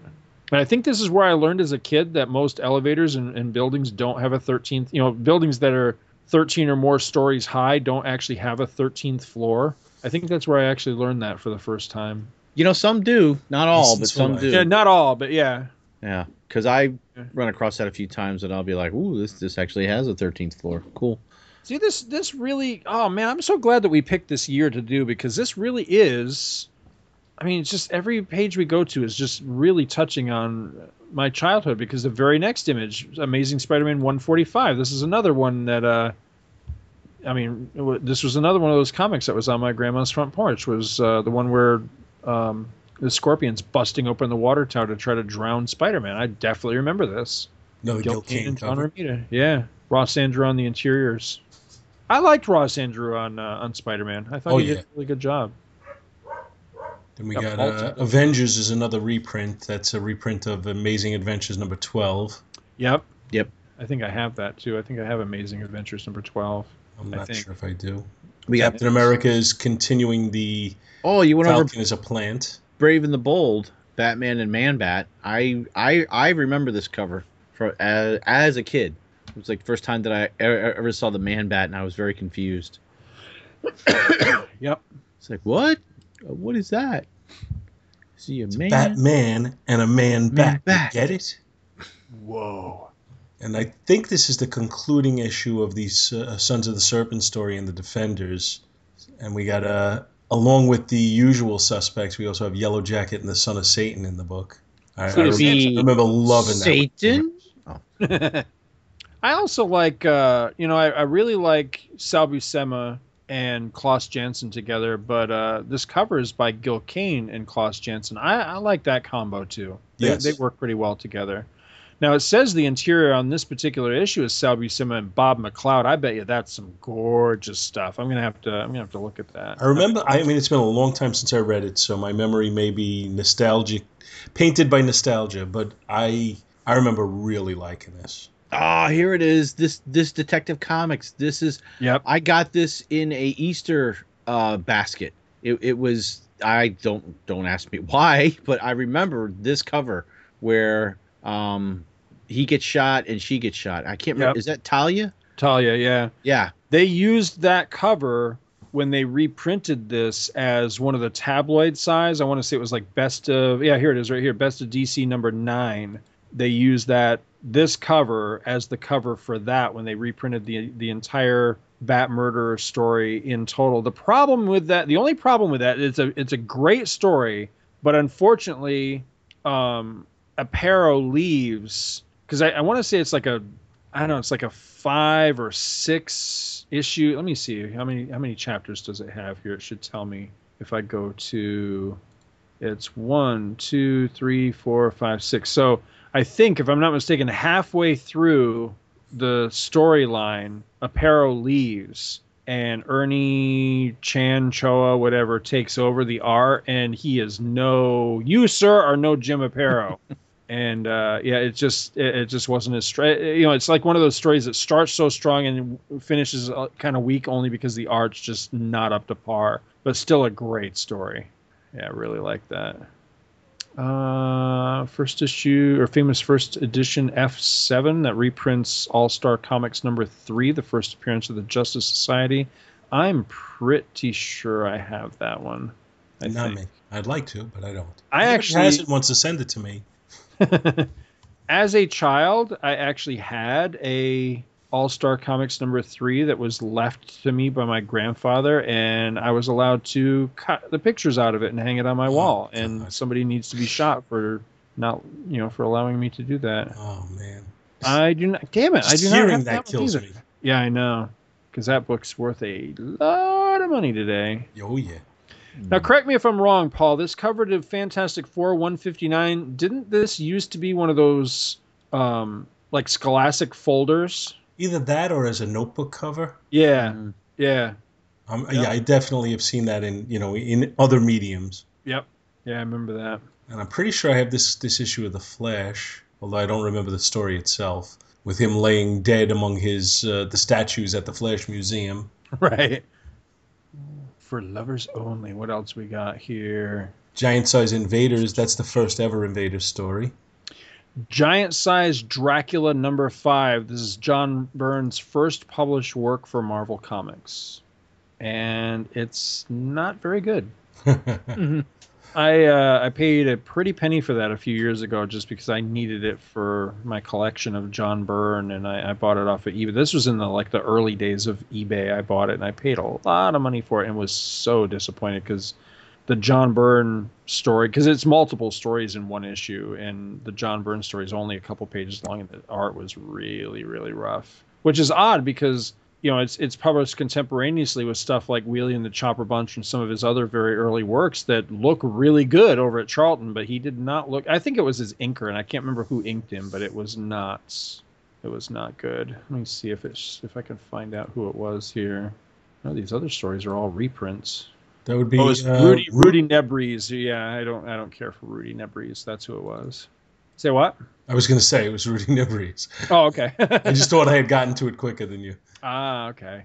Uh, Hulk continuing its Gremlin story. Iron Man was continuing the War of the Supervillains story. Iron Jaw number three. By Mike Grell. No, not Mike Grell. Oh, never mind. Kamandi is still in its Jack Kirby run. I love that cover on uh, on Justice League of America number nineteen. Superman's always yelling at people on on the Justice League covers. You ever notice that? Yeah, yeah. He He's either he's either so weak he can't move, or he's yelling at everybody. And he's he's and this one is look at Batman. He's like, God damn it! He's always yelling at us. He's, he's Batman's looking down into his belt to see if he's got the green ki- kryptonite in it. I left Black that Canary's somewhere. like, stop yelling. Why do you guys have to fight all the time? you're tearing me apart. oh, it's awesome. God, it's like Grand Central Station in here. I keep having to mute. Going, oh, I gotta get some of the dry. I gotta take the trash out. I'm like, all right, hurry up, get in here. Limited Sorry. collector's edition C36 the Bible. I don't I don't have this and that I feel really badly that I don't have this. Joe Kubert. Joe Kubert on the cover and Nestor Redondo on the interior.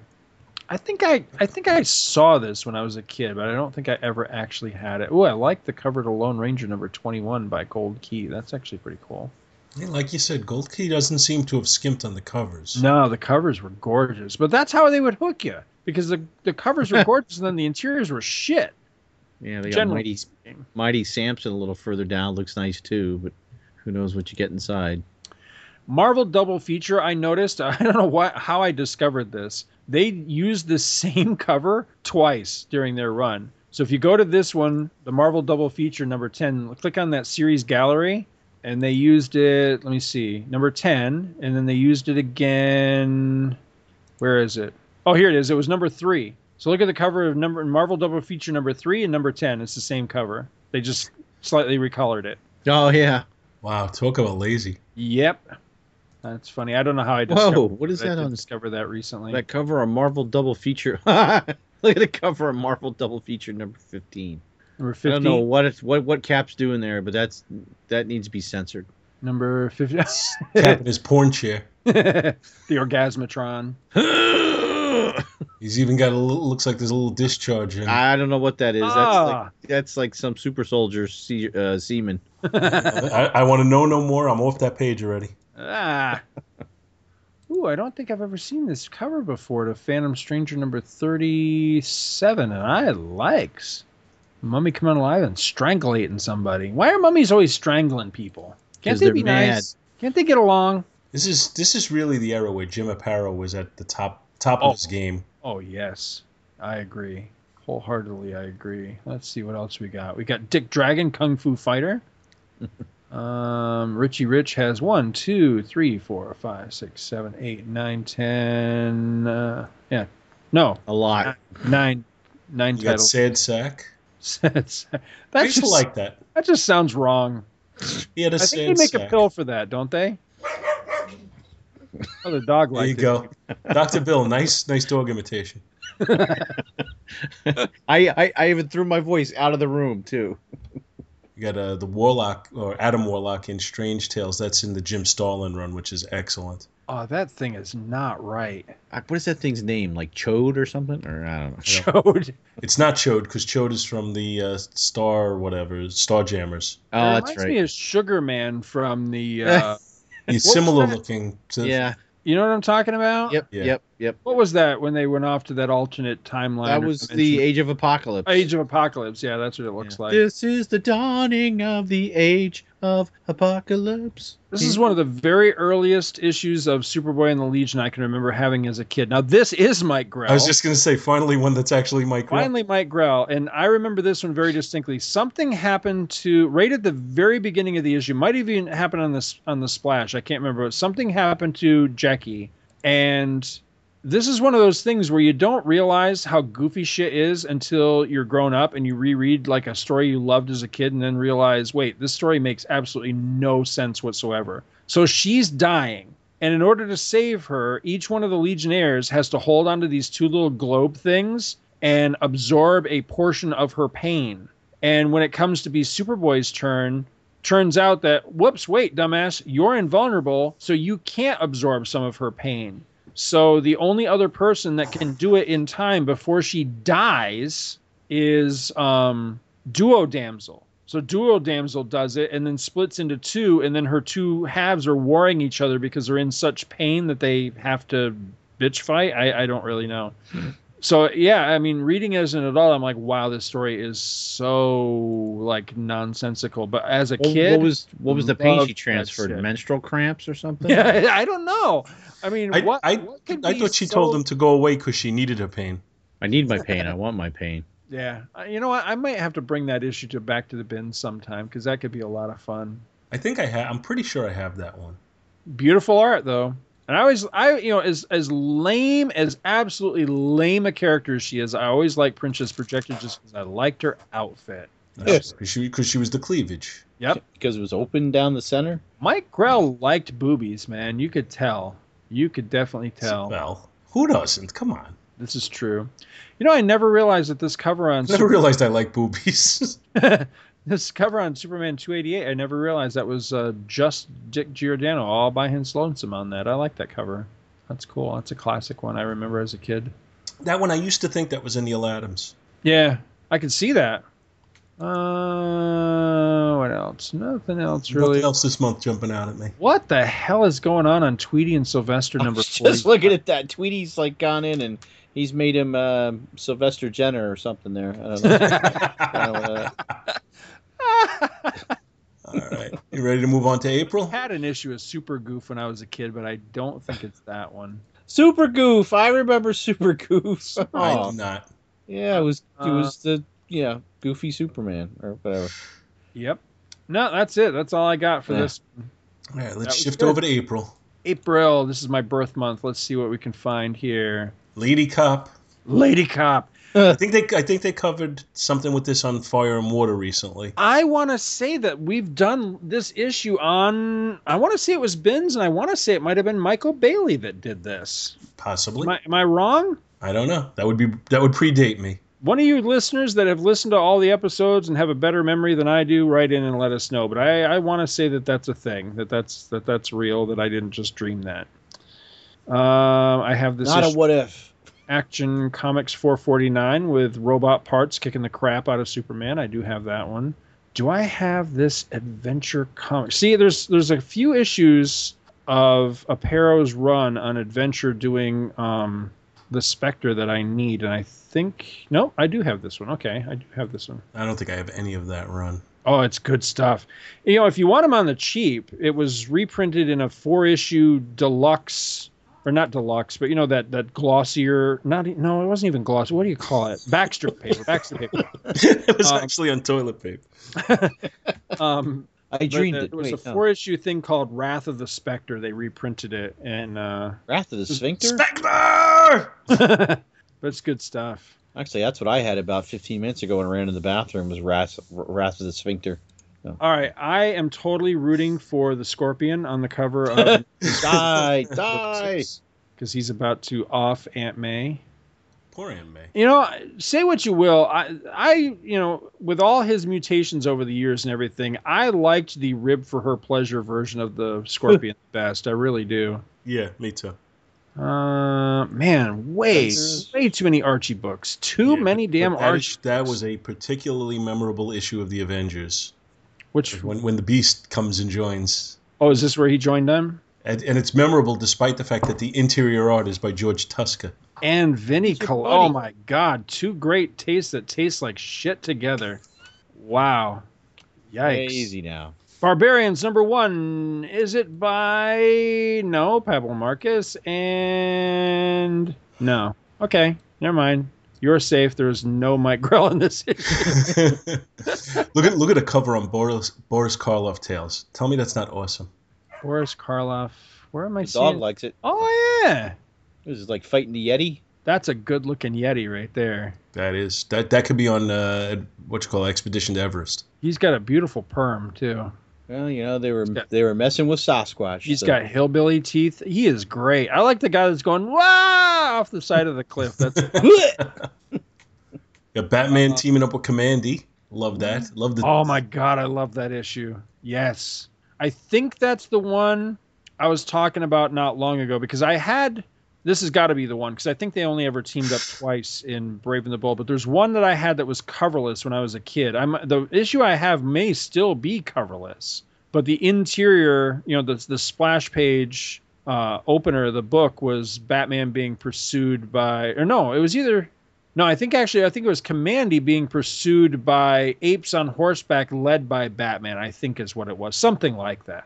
But yeah, I think that was actually my first exposure to Kamandi was in Brave and the Bold. trying to remember where the hell was that? Oh, I know where it was. It was uh, when Mike and I were talking about uh, Crisis on Infinite Earths number one. I think I was telling that story. More brute. Yeah, and you can see here now that this is where it goes from being kind of a monster book into let's see if we can make him into the Hulk. Right. You could tell right by the cover they they didn't know what to do with this character. No one can withstand the death gaze of Doomstalker. Dun dun dun. The uh, Love trial of the Watch is- Watchers continuing in Captain Marvel. Doomstalker looks like the Punisher meets the Village People. Young Wow. man. I'm sorry, which one were you talking about? I said that the trial of the Watcher is continuing in Captain Marvel. Ah. Uatu, where are you? You should have taken a plea bargain. Creepy Bullseye. things. It's like a screwed up looking frog, man. Yeah. We got the man wolf there. What the hell is wrong with the back of that dude's? Oh, okay. He's got another person's face on the back of his head. He's that, two faced. Uh, that would not be fun. Oh, that would give me nightmares when I was a kid. Yeah, that's a that's a freaky cover right there, man. in that issue of Daredevil, is that uh, Bea Arthur as Maude in a Hydra outfit there behind Daredevil? no, that's Silvermane. Oh, looks like B. So Arthur. Silvermane, the Man Killer, Dreadnought. Uh, I forget what his Black Wing, I think, and El Jaguar. Damn, I have that issue too. That's what I was saying. It, it ends with the you know kind of the, all the villains of the run teaming up against him. What else we got?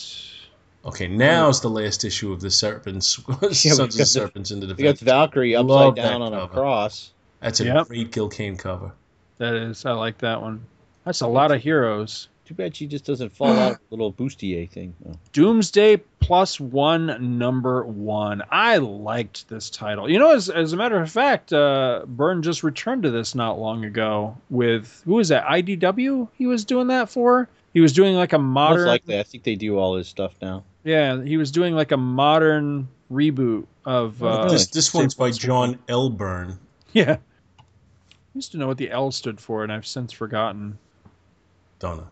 Hmm. Have you? Have you? Either of you guys ever read Doomsday Plus One? No. Yes. I think you covered one issue on the show, but that's it. Yeah, not one of the better issues, unfortunately. It's I tried to just like skim through it and I got confused as hell and went, What It's the hell? well, you know, Because part they, of the, because because they're stuck up in they're stuck on Band Aid and because Band Aid's stuck on the them. earth goes the earth goes to shit while they're up on a on a on like a like a space station and they Yeah. crash back down but then like there's cavemen guys with modern technology i don't know i i kind of got lost yeah, it's it's basically like Planet of the Apes happened in like three weeks, and yeah, it's it's really bizarre. The timeline just doesn't match. But you know, it's it's obvious when you read it that it's written for like you know not the smartest eight year olds, and uh, and it really shows. But it, it's still it's it's fun. You know, it's it's the concepts are really good, even though the executions you know and the story is not that great. But Byrne's art is. I mean, that was that was very early hungry Byrne and it's really really pretty stuff uh, what else we got giant size x-men number is this the the real like actual Yep, wow mm-hmm. sad to say i do not have this book I do. i've got the i've got Mhm. 94 x-men 94 but i don't have giant size x-men i had one uh, a 94 not long ago um, that i i couldn't resist i ended up turning it around because I, I bought it in a I bought a collection off of eBay because the guy just posted up. It it was just a listing that said something like old comic books, and uh, he took a picture. It was like a picture of a bunch of comics just like laid out on a table, and one of the comics on the table was X Men '94, and I'm like, shit. So I just kept bidding on it, and I won the whole box for a song. So I ended Hmm. up getting an, an X Men '94 that, when you broke it down by how much I paid for the box divided by how many issues were in it, I paid something like seven cents for it, and turned it around for I want to say like 80 bucks or something like that. And this this was a this was a while ago. This is probably now that I really think about it, I bet it was probably a good 10 or so years ago. And uh, while I was really glad to have the money at the time, I kind of wish I'd kept the book, to be honest with you.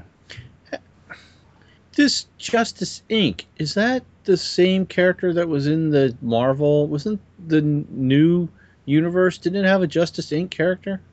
You're thinking of Justice. There was a character called Justice. Oh, okay, all right. Because I'm not familiar with this Justice Inc.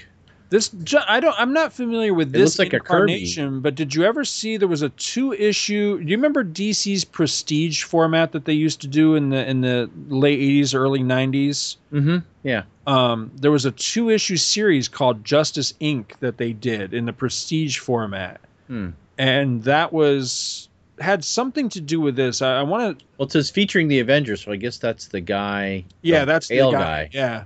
I, I want to say he's like a, a literary character or something that they licensed or some I don't know. I, I I don't think know. I think that may be the case. yeah. Well, the name of the story is The Skywalker. Dun Ooh. dun dun. George Lucas copied this. I want to say that cover to Hulk 189 was also a scholastic like folder or book cover or Um, something like that too. That looks very familiar. Maybe, I'm Mo not sh- man.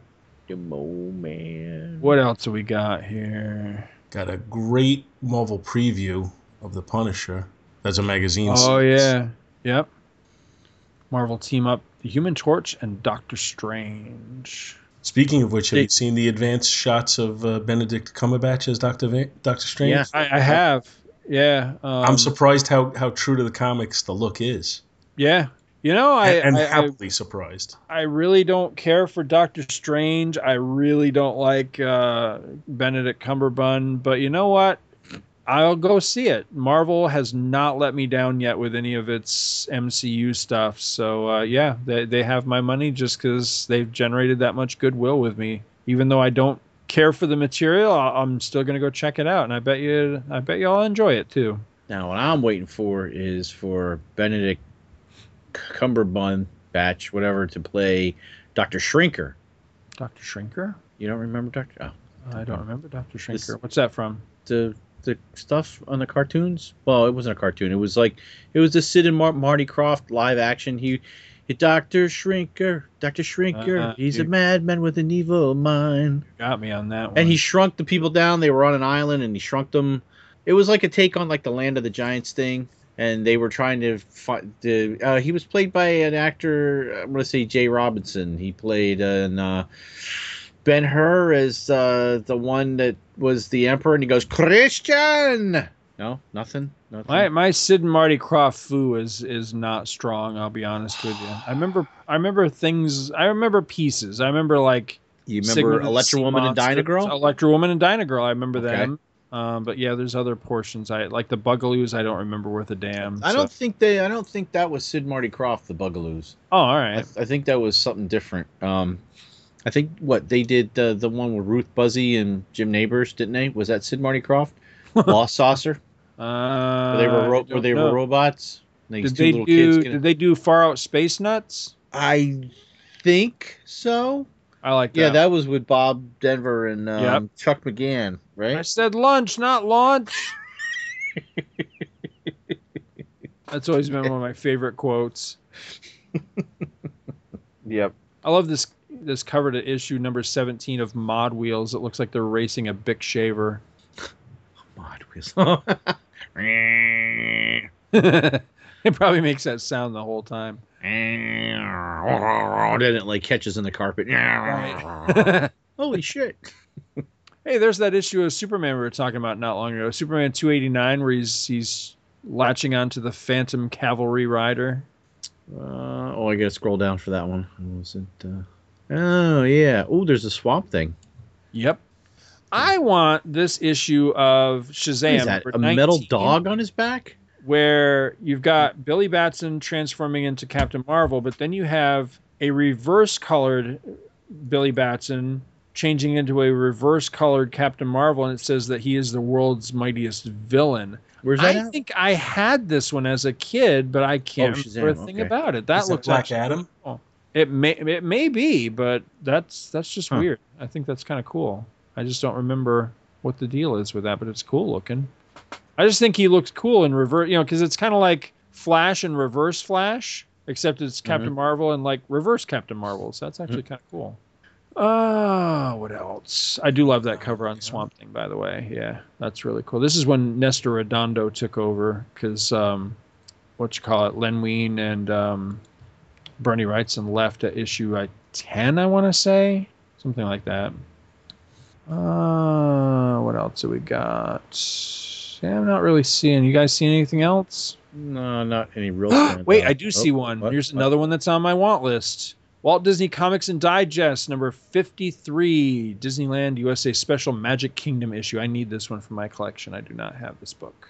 And it's I pricey. never see any of those around because I would think, oh, I'll keep my eyes open for it, but I Yeah. never see any of those. this this stuff is like I don't think it's particularly valuable, but it is super rare. At least in any comic shop or anything I've ever seen it, that, that stuff is like really rare. I think the print runs must have been low or something. I don't I don't know.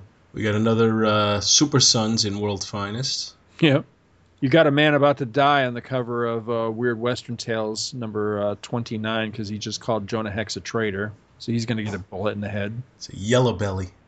And that's about it.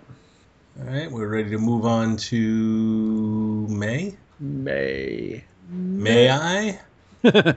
Oh, that was lame. It was. That's why it's funny. You may not. Superman thought it was funny on the cover of Action. I'm pretty sure I have that one. the laugh heard round the world. Then we have Adam 12 again. This Amazing Spider-Man. I remember seeing this. Uh, was this like a promotional thing too? No, you're thinking of the cover of uh, Spectacular Spider-Man number one, I think. Oh, no, where no, he was- no. I- You know what? No, I- let me think. I got it to You might be thinking also Tarantula S- uh. Spider-Man 135. I, yeah, I, think, that's the one. Yeah, I think you're right. the tarantula's always got those those pointy shoes headed right for somebody's face, but he's he's never put out an eye. Now I saw somebody. I can't remember if it was in the Back to the Bins group or not, but somebody on Facebook re- recently was disparaging the tarantula, and I want to know what you guys think of the tarantula because I always thought he was pretty cool. Yeah, I was I was always okay with it. You know, it's kind of you know kind of silly, but but fine. Hmm. Right? I never don't a really problem. have any. sh- Don't really think he was a chump, but he didn't really stand out in my mind. Eventually, I think they decided he was a chump because they like mutated him into a real tarantula, and I think they killed him off. Ew. Aw. That's what I to me a, an A plus cover on uh, Astonishing Tales for Deathlok. Deathlok. Yesterday dies today. See, I think I I I might have had a soft spot for tarantula only because of what Bill was just talking about. Was that again? He was on one of those things that we saw as kids. You know, it's like a, a notebook cover or something like that. And I think I think Paul's right. I think it's. I'm looking here at Amazing Spider-Man 134. Is that what you said, Paul? I said 135, but I, I'm I'm you know that's I'm off the top of my head. Okay. Yeah, I'm looking at one for 134, and that I think Yeah, that that's the one. That's Yeah. one thir- well, actually 135 too. Though I think they did something with that as well. Oh, okay. I'll have to pull that up. Hmm. I think that's what I was thinking of. But yeah, 134 is the one that we were originally referring to. But I'm pretty sure there was a folder with 135 on it. 135. I'm trying to find it. Yeah, yeah, I that one definitely was. But I was thinking of one where it was where it was the tarantula like leaping, you know, at, at Spider-Man where he was trying to stab him with those pointy boot things that he has, and I think that might have been 134. I'm not sure. Big pointy feet. Yeah. But yeah, I, I definitely, yeah, you're right about 135. I definitely remember seeing that on the cover of like a, a notebook or something like that, a you know, classic folder or something. Yeah. Marvel knew how to market even back then. They were they're getting on the covers of things. Well, getting back to your uh, astonishing tales one, Paul. The Bernie Wrightson was the anchor on that cover. Yeah, yeah. I mean, I just automatically assume everything Deathlok is is Rich Buckler, but this is Ed Hannigan on this cover. Yeah, I think it's a great cover. that is beautiful. Yep. Then, uh, yeah, Avengers 138. That's uh, it's got uh, they're fighting the Stranger, but I think it turns out to be the Toad. What? How It wasn't hell- Billy Joel? Oh, sorry. How the hell did the toad? Just, I think he uses like an image inducer or something to make them Oh, think good they're fighting Lord. the Stranger. baby Stranger snots. is yourself. Baby Snots. Where's the? What? Oh, that's Oh, there it is. Baby Snoots.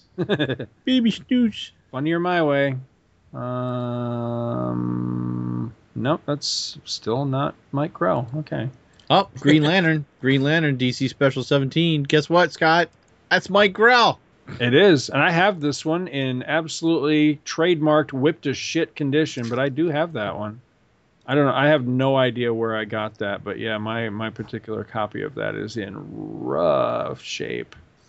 Right before that, the issue of Daredevil, it was like a you know, he fights, the guy's name is Copperhead, I think, and it's it's like a very film noir story. I remember that. Hmm. I don't think I have that one. What does he shoot pennies? I think he I think he shoots people and then he puts pennies in their eyes. Oh God. Wow. And the Defenders was was a crossover, not well, guest starring Guardians of the Galaxy. Mm-hmm. The hell is it? Dead of Night featuring Scarecrow. I've never laid eyes on this book before in my life. I had it at the time. I don't think I ever read it. Huh. Gil Kane and Bernie Wrightson. That's a strange combo. Destructor. Yeah, this, this is when Detective hit that that era I don't really care for because everything is Ernie Chan. I just really, yeah, not not crazy about this particular era.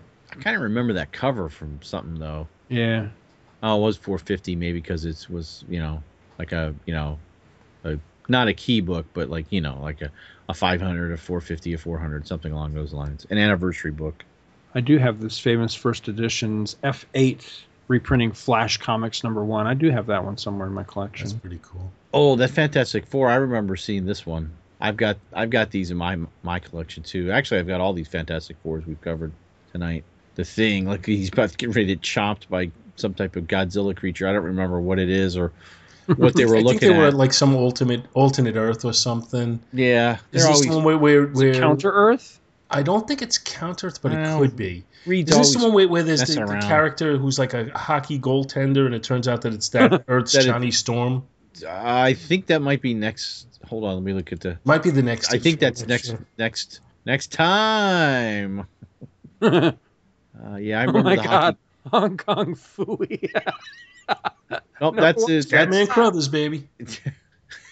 That's number one awesome. super guy, Hong Kong Phooey, quicker than a human eye. Da-da. Chicka chong, chicka chong, chicka wacka wacka boom, chicka ching chong. Everybody was kung fu fight. Beady beady beep beep beep beep beep. The Hulk versus Gay Pride on the cover of uh, What? number 190. Oh, what is that, Glorian? Glorian, yeah. Calling Glorian. Glorian, Glorian. Glorian. that's what I was thinking. Well, that's what I was doing. I, I know, that's why I picked up on it. oh, that's funny. Invaders number one. Oh, you guys went right past for lovers only by Yes, we did. Yes, we did. Lots of, like a hottie in a bikini. Wow. She's, she's, she's, she's like a little boy in a, biki- a bikini. Yeah, What? she is. She's not right. Oh, She's got no shape to her. Forget her. oh yeah, yeah. Never mind. Ooh, I feel kind of creepy now. Ooh, ooh. Iron ooh. Jaw number four Sure. is the origin of Iron Jaw. I know I was gonna cover that on bins one time, but I don't think I ever did. When what what the hell is happening on Grimm's Ghost Stories number 24? It looks like Abe Lincoln with a with a megaphone yelling at some guy in a in a boat while a ghost of an Indian yells at him. What the hell yeah, is what, going what, on? what? You never heard that story? so derivative. Wow. Oh, it says they were phantoms, the ship, the captain, the crew, but the white whale was real. That's uh, Pequod, whatever.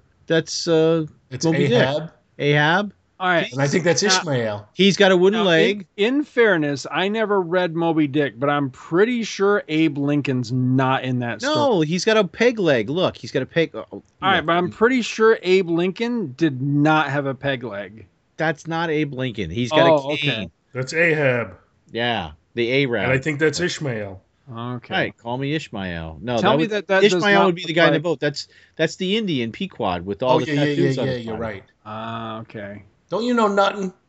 It does look like Abraham Lincoln, though. It's Chris Hemsworth. Funny or my way. Ah, let's see what else we got here. Ooh, somebody is about to get brained on the cover of Korg 70,000 BC.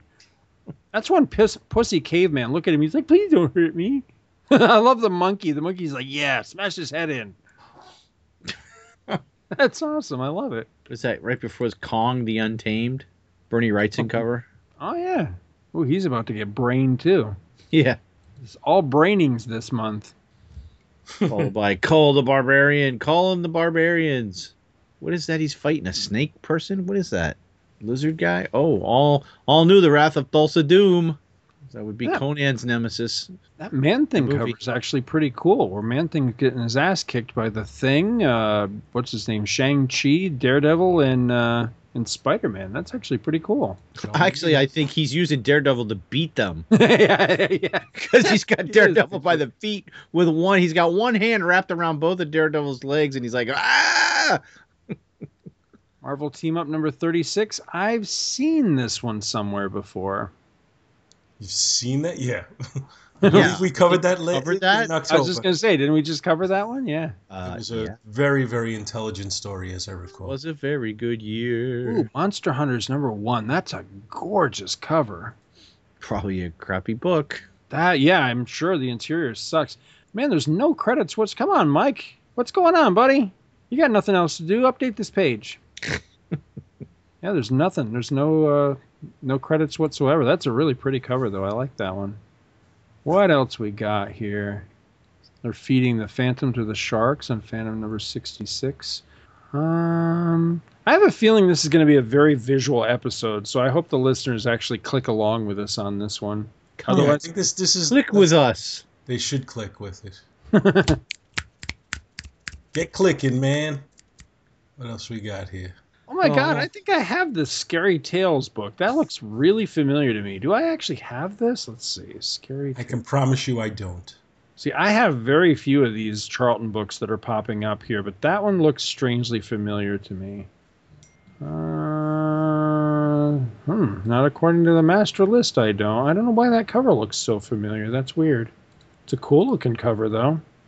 I wonder if I had it at one time, maybe. Or maybe I have it under all new because I'm a dope and I didn't know where I was supposed to put it. Hmm. I don't know. It looks familiar though. Uh, what else? What else? What else? Always like that cover to Superman 290. That's pretty cool. The people getting sucked up into a whatever alien spaceship or something.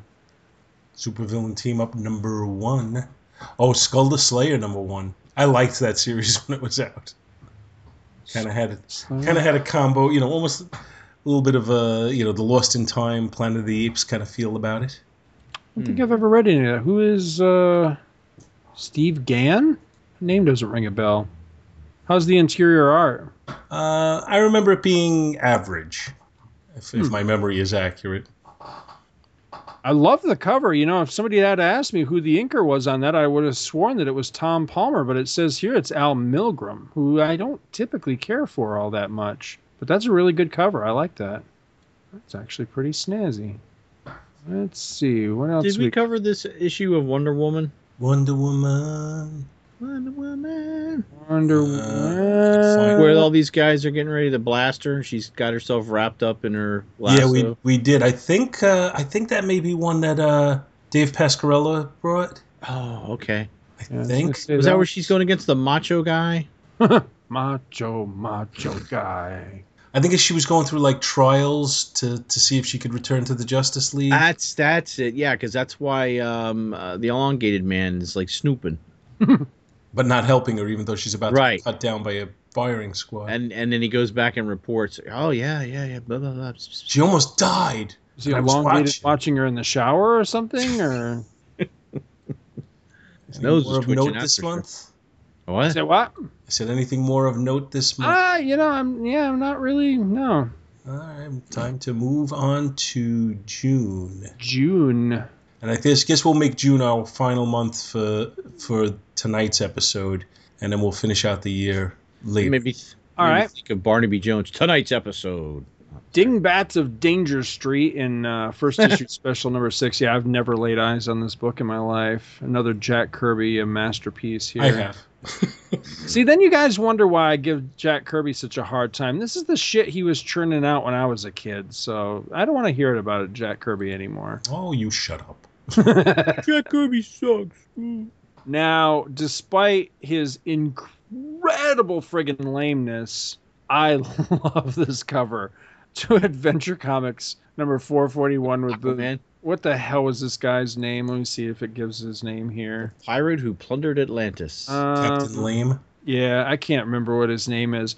Now here here's the deal with it, and you can probably figure it out by this cover, but look look at the cover. So you've got Aquaman and Is his that fish friends No. charging to Mira's rescue as she's captured by this pirate dude who's I mean, he's very much a classic like Pirates of the Caribbean pirate with a pirate ship and he's got his, you know, his uh, men under his command that have like uh, you know, pirate uh, weapons and everything and then they're all we- wearing breath masks with bubbles. Now, this is a pirate that actually plies the seas under the waves in his pirate ship. it gets It's Under the sea ridiculous, completely Under ridiculous. But I tell you what, Michelinie and Aparo make it work, man. I love this shit. This is uh, this is just some great comics. I, I love their run on uh, on Aquaman. Love it, love it. It's fun stuff. Uh, we got a lot of. Uh, well, we got Spider Man. That's uh, the, the the original Clone Saga. Clone Saga, yeah. I mean, he's being uh, Scott Gardner off the bridge. I was riveted by that storyline at the time. What does that say on the cover? There's a there's a there's like a um what do you call that? A stamp, an ink stamp on the front. It says like Oh, K yeah. Kekora something. I yeah, can't read. that's what it looks like. Okay, Coral. Yeah, I don't know what that is. I have no- Oh wait, that's Walking Dead. Sorry.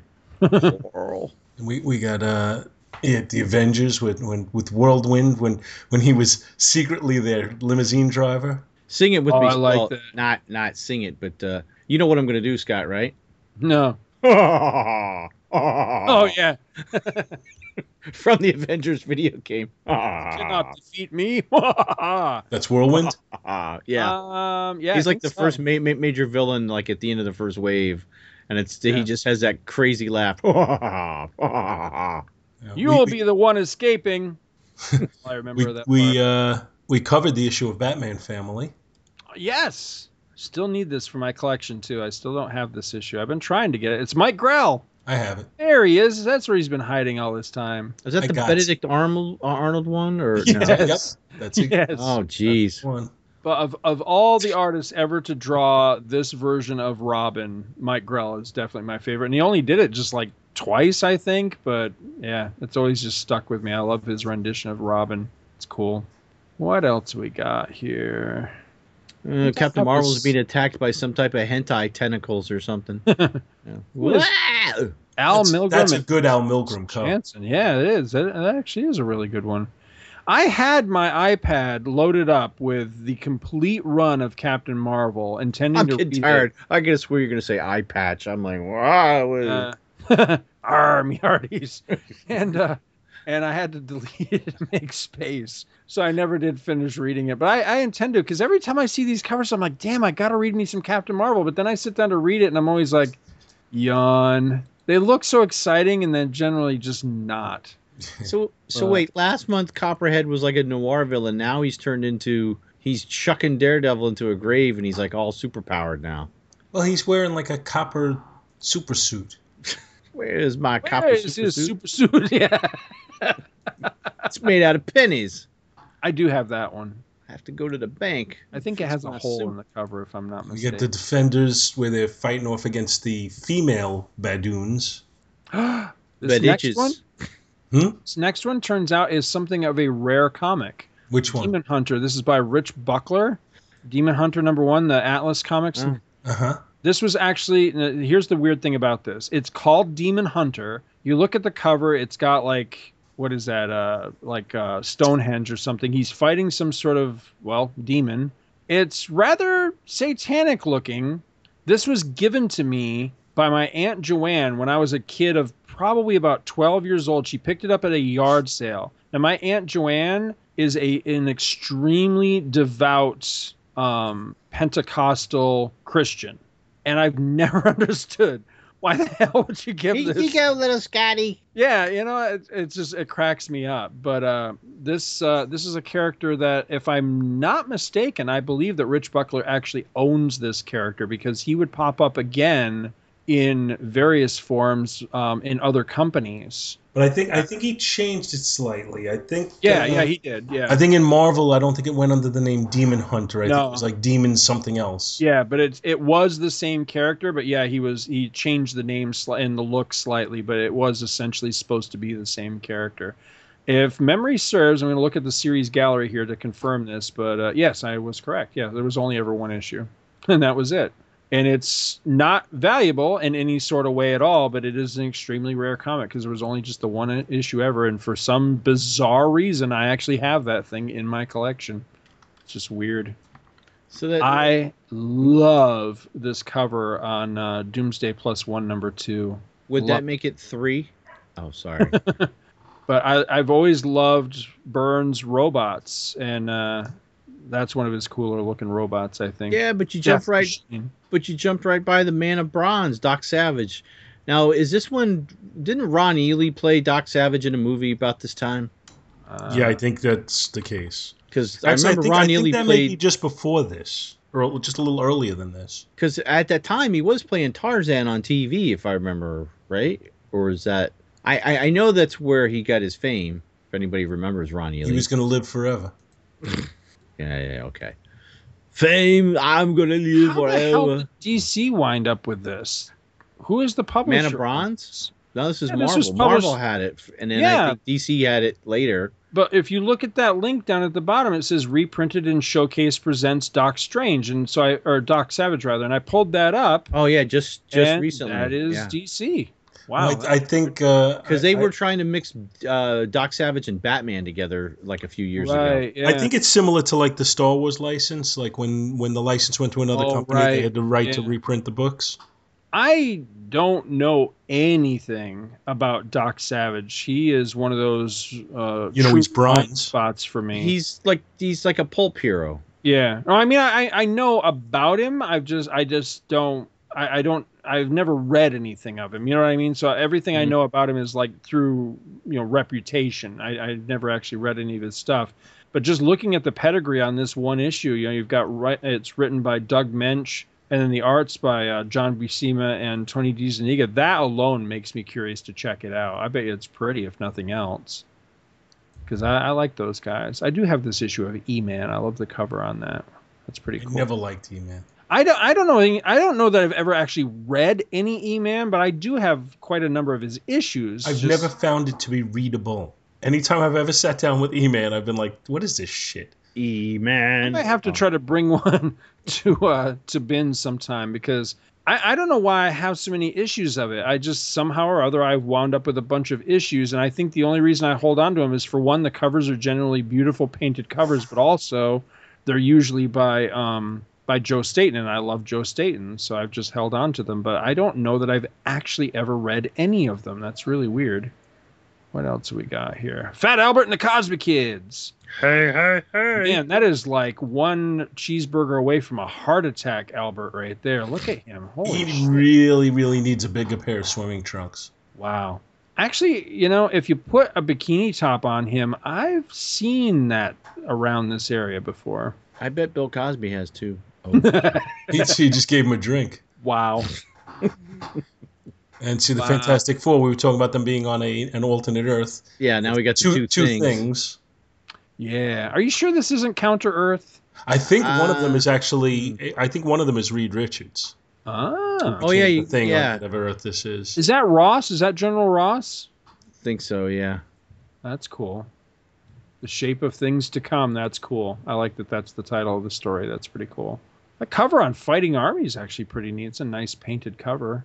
Is it on Fighting Marine? Yeah, Fighting Marines is a nice painted cover as well. I don't have any of that stuff. Not my bag. Frankenstein monster. That's my bag. I think that's the last issue, isn't it? Let me see. Gallery. Yep, that is. Yep, that's that's it. last issue. Aw, poor Frankie. No, it's- Val Mayerik cover, Val Mayerik interior. On which one? Oh, and uh, Frankenstein. Yeah. Well worth owning then.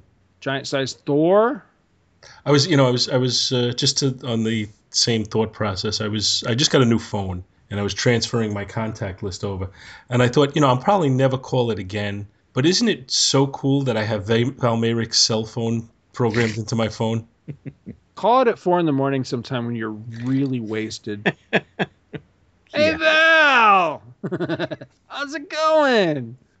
Anyway, No, I know, back, I- back to back to comics. no, I know what you mean though. That is that is really cool. That is very cool. And he changed it the Like- minute it was done with like, our but but like, if I really wanted to, I could call Val Mayerik anytime. I just think that's cool. That is cool. I've got that issue of Kamandi. That's one of the ones I picked up. That's cool. That's a trippy cover. I like that one. Yeah, it's got the dog uh, doctor or whatever. Aw, Aquaman is dead. Aw. Aw. Look, Superman's yelling at them again. It's all fault. It's your fault because you suck. I'll stand here in the corner. You guys go fix this. All right, who's up for sushi? Oh, too soon? Sorry. I'd do it, but I'm Superman and shit. I got things to do. There's another great Yeah. cover on the Marvel Treasury edition with Doctor Strange. On a quick glance, doesn't it look like Tonto is about to be beaten with a wrench on the cover of the Lone Ranger? yeah. Either that or a street sign, one of the two.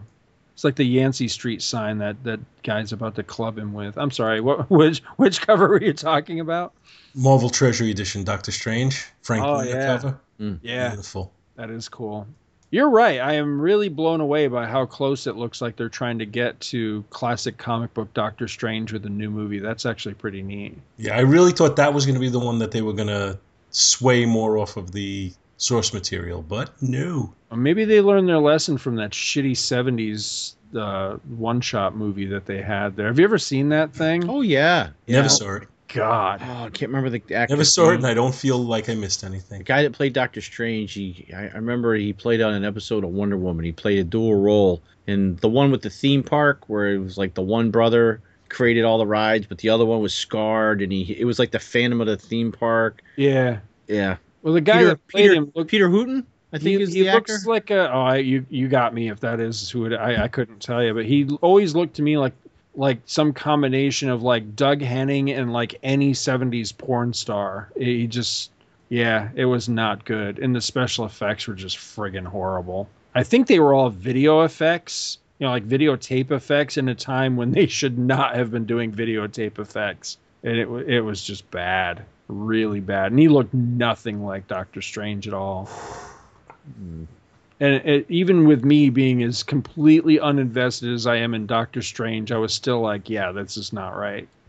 I think, wait a minute, I think it's Wooten. Uh, what else we got here? I'm not seeing a whole lot. Heckling. We and got a lot of slim pickings this month. I do like the apes cover though. Um, Yeah, that, that's a nice cover.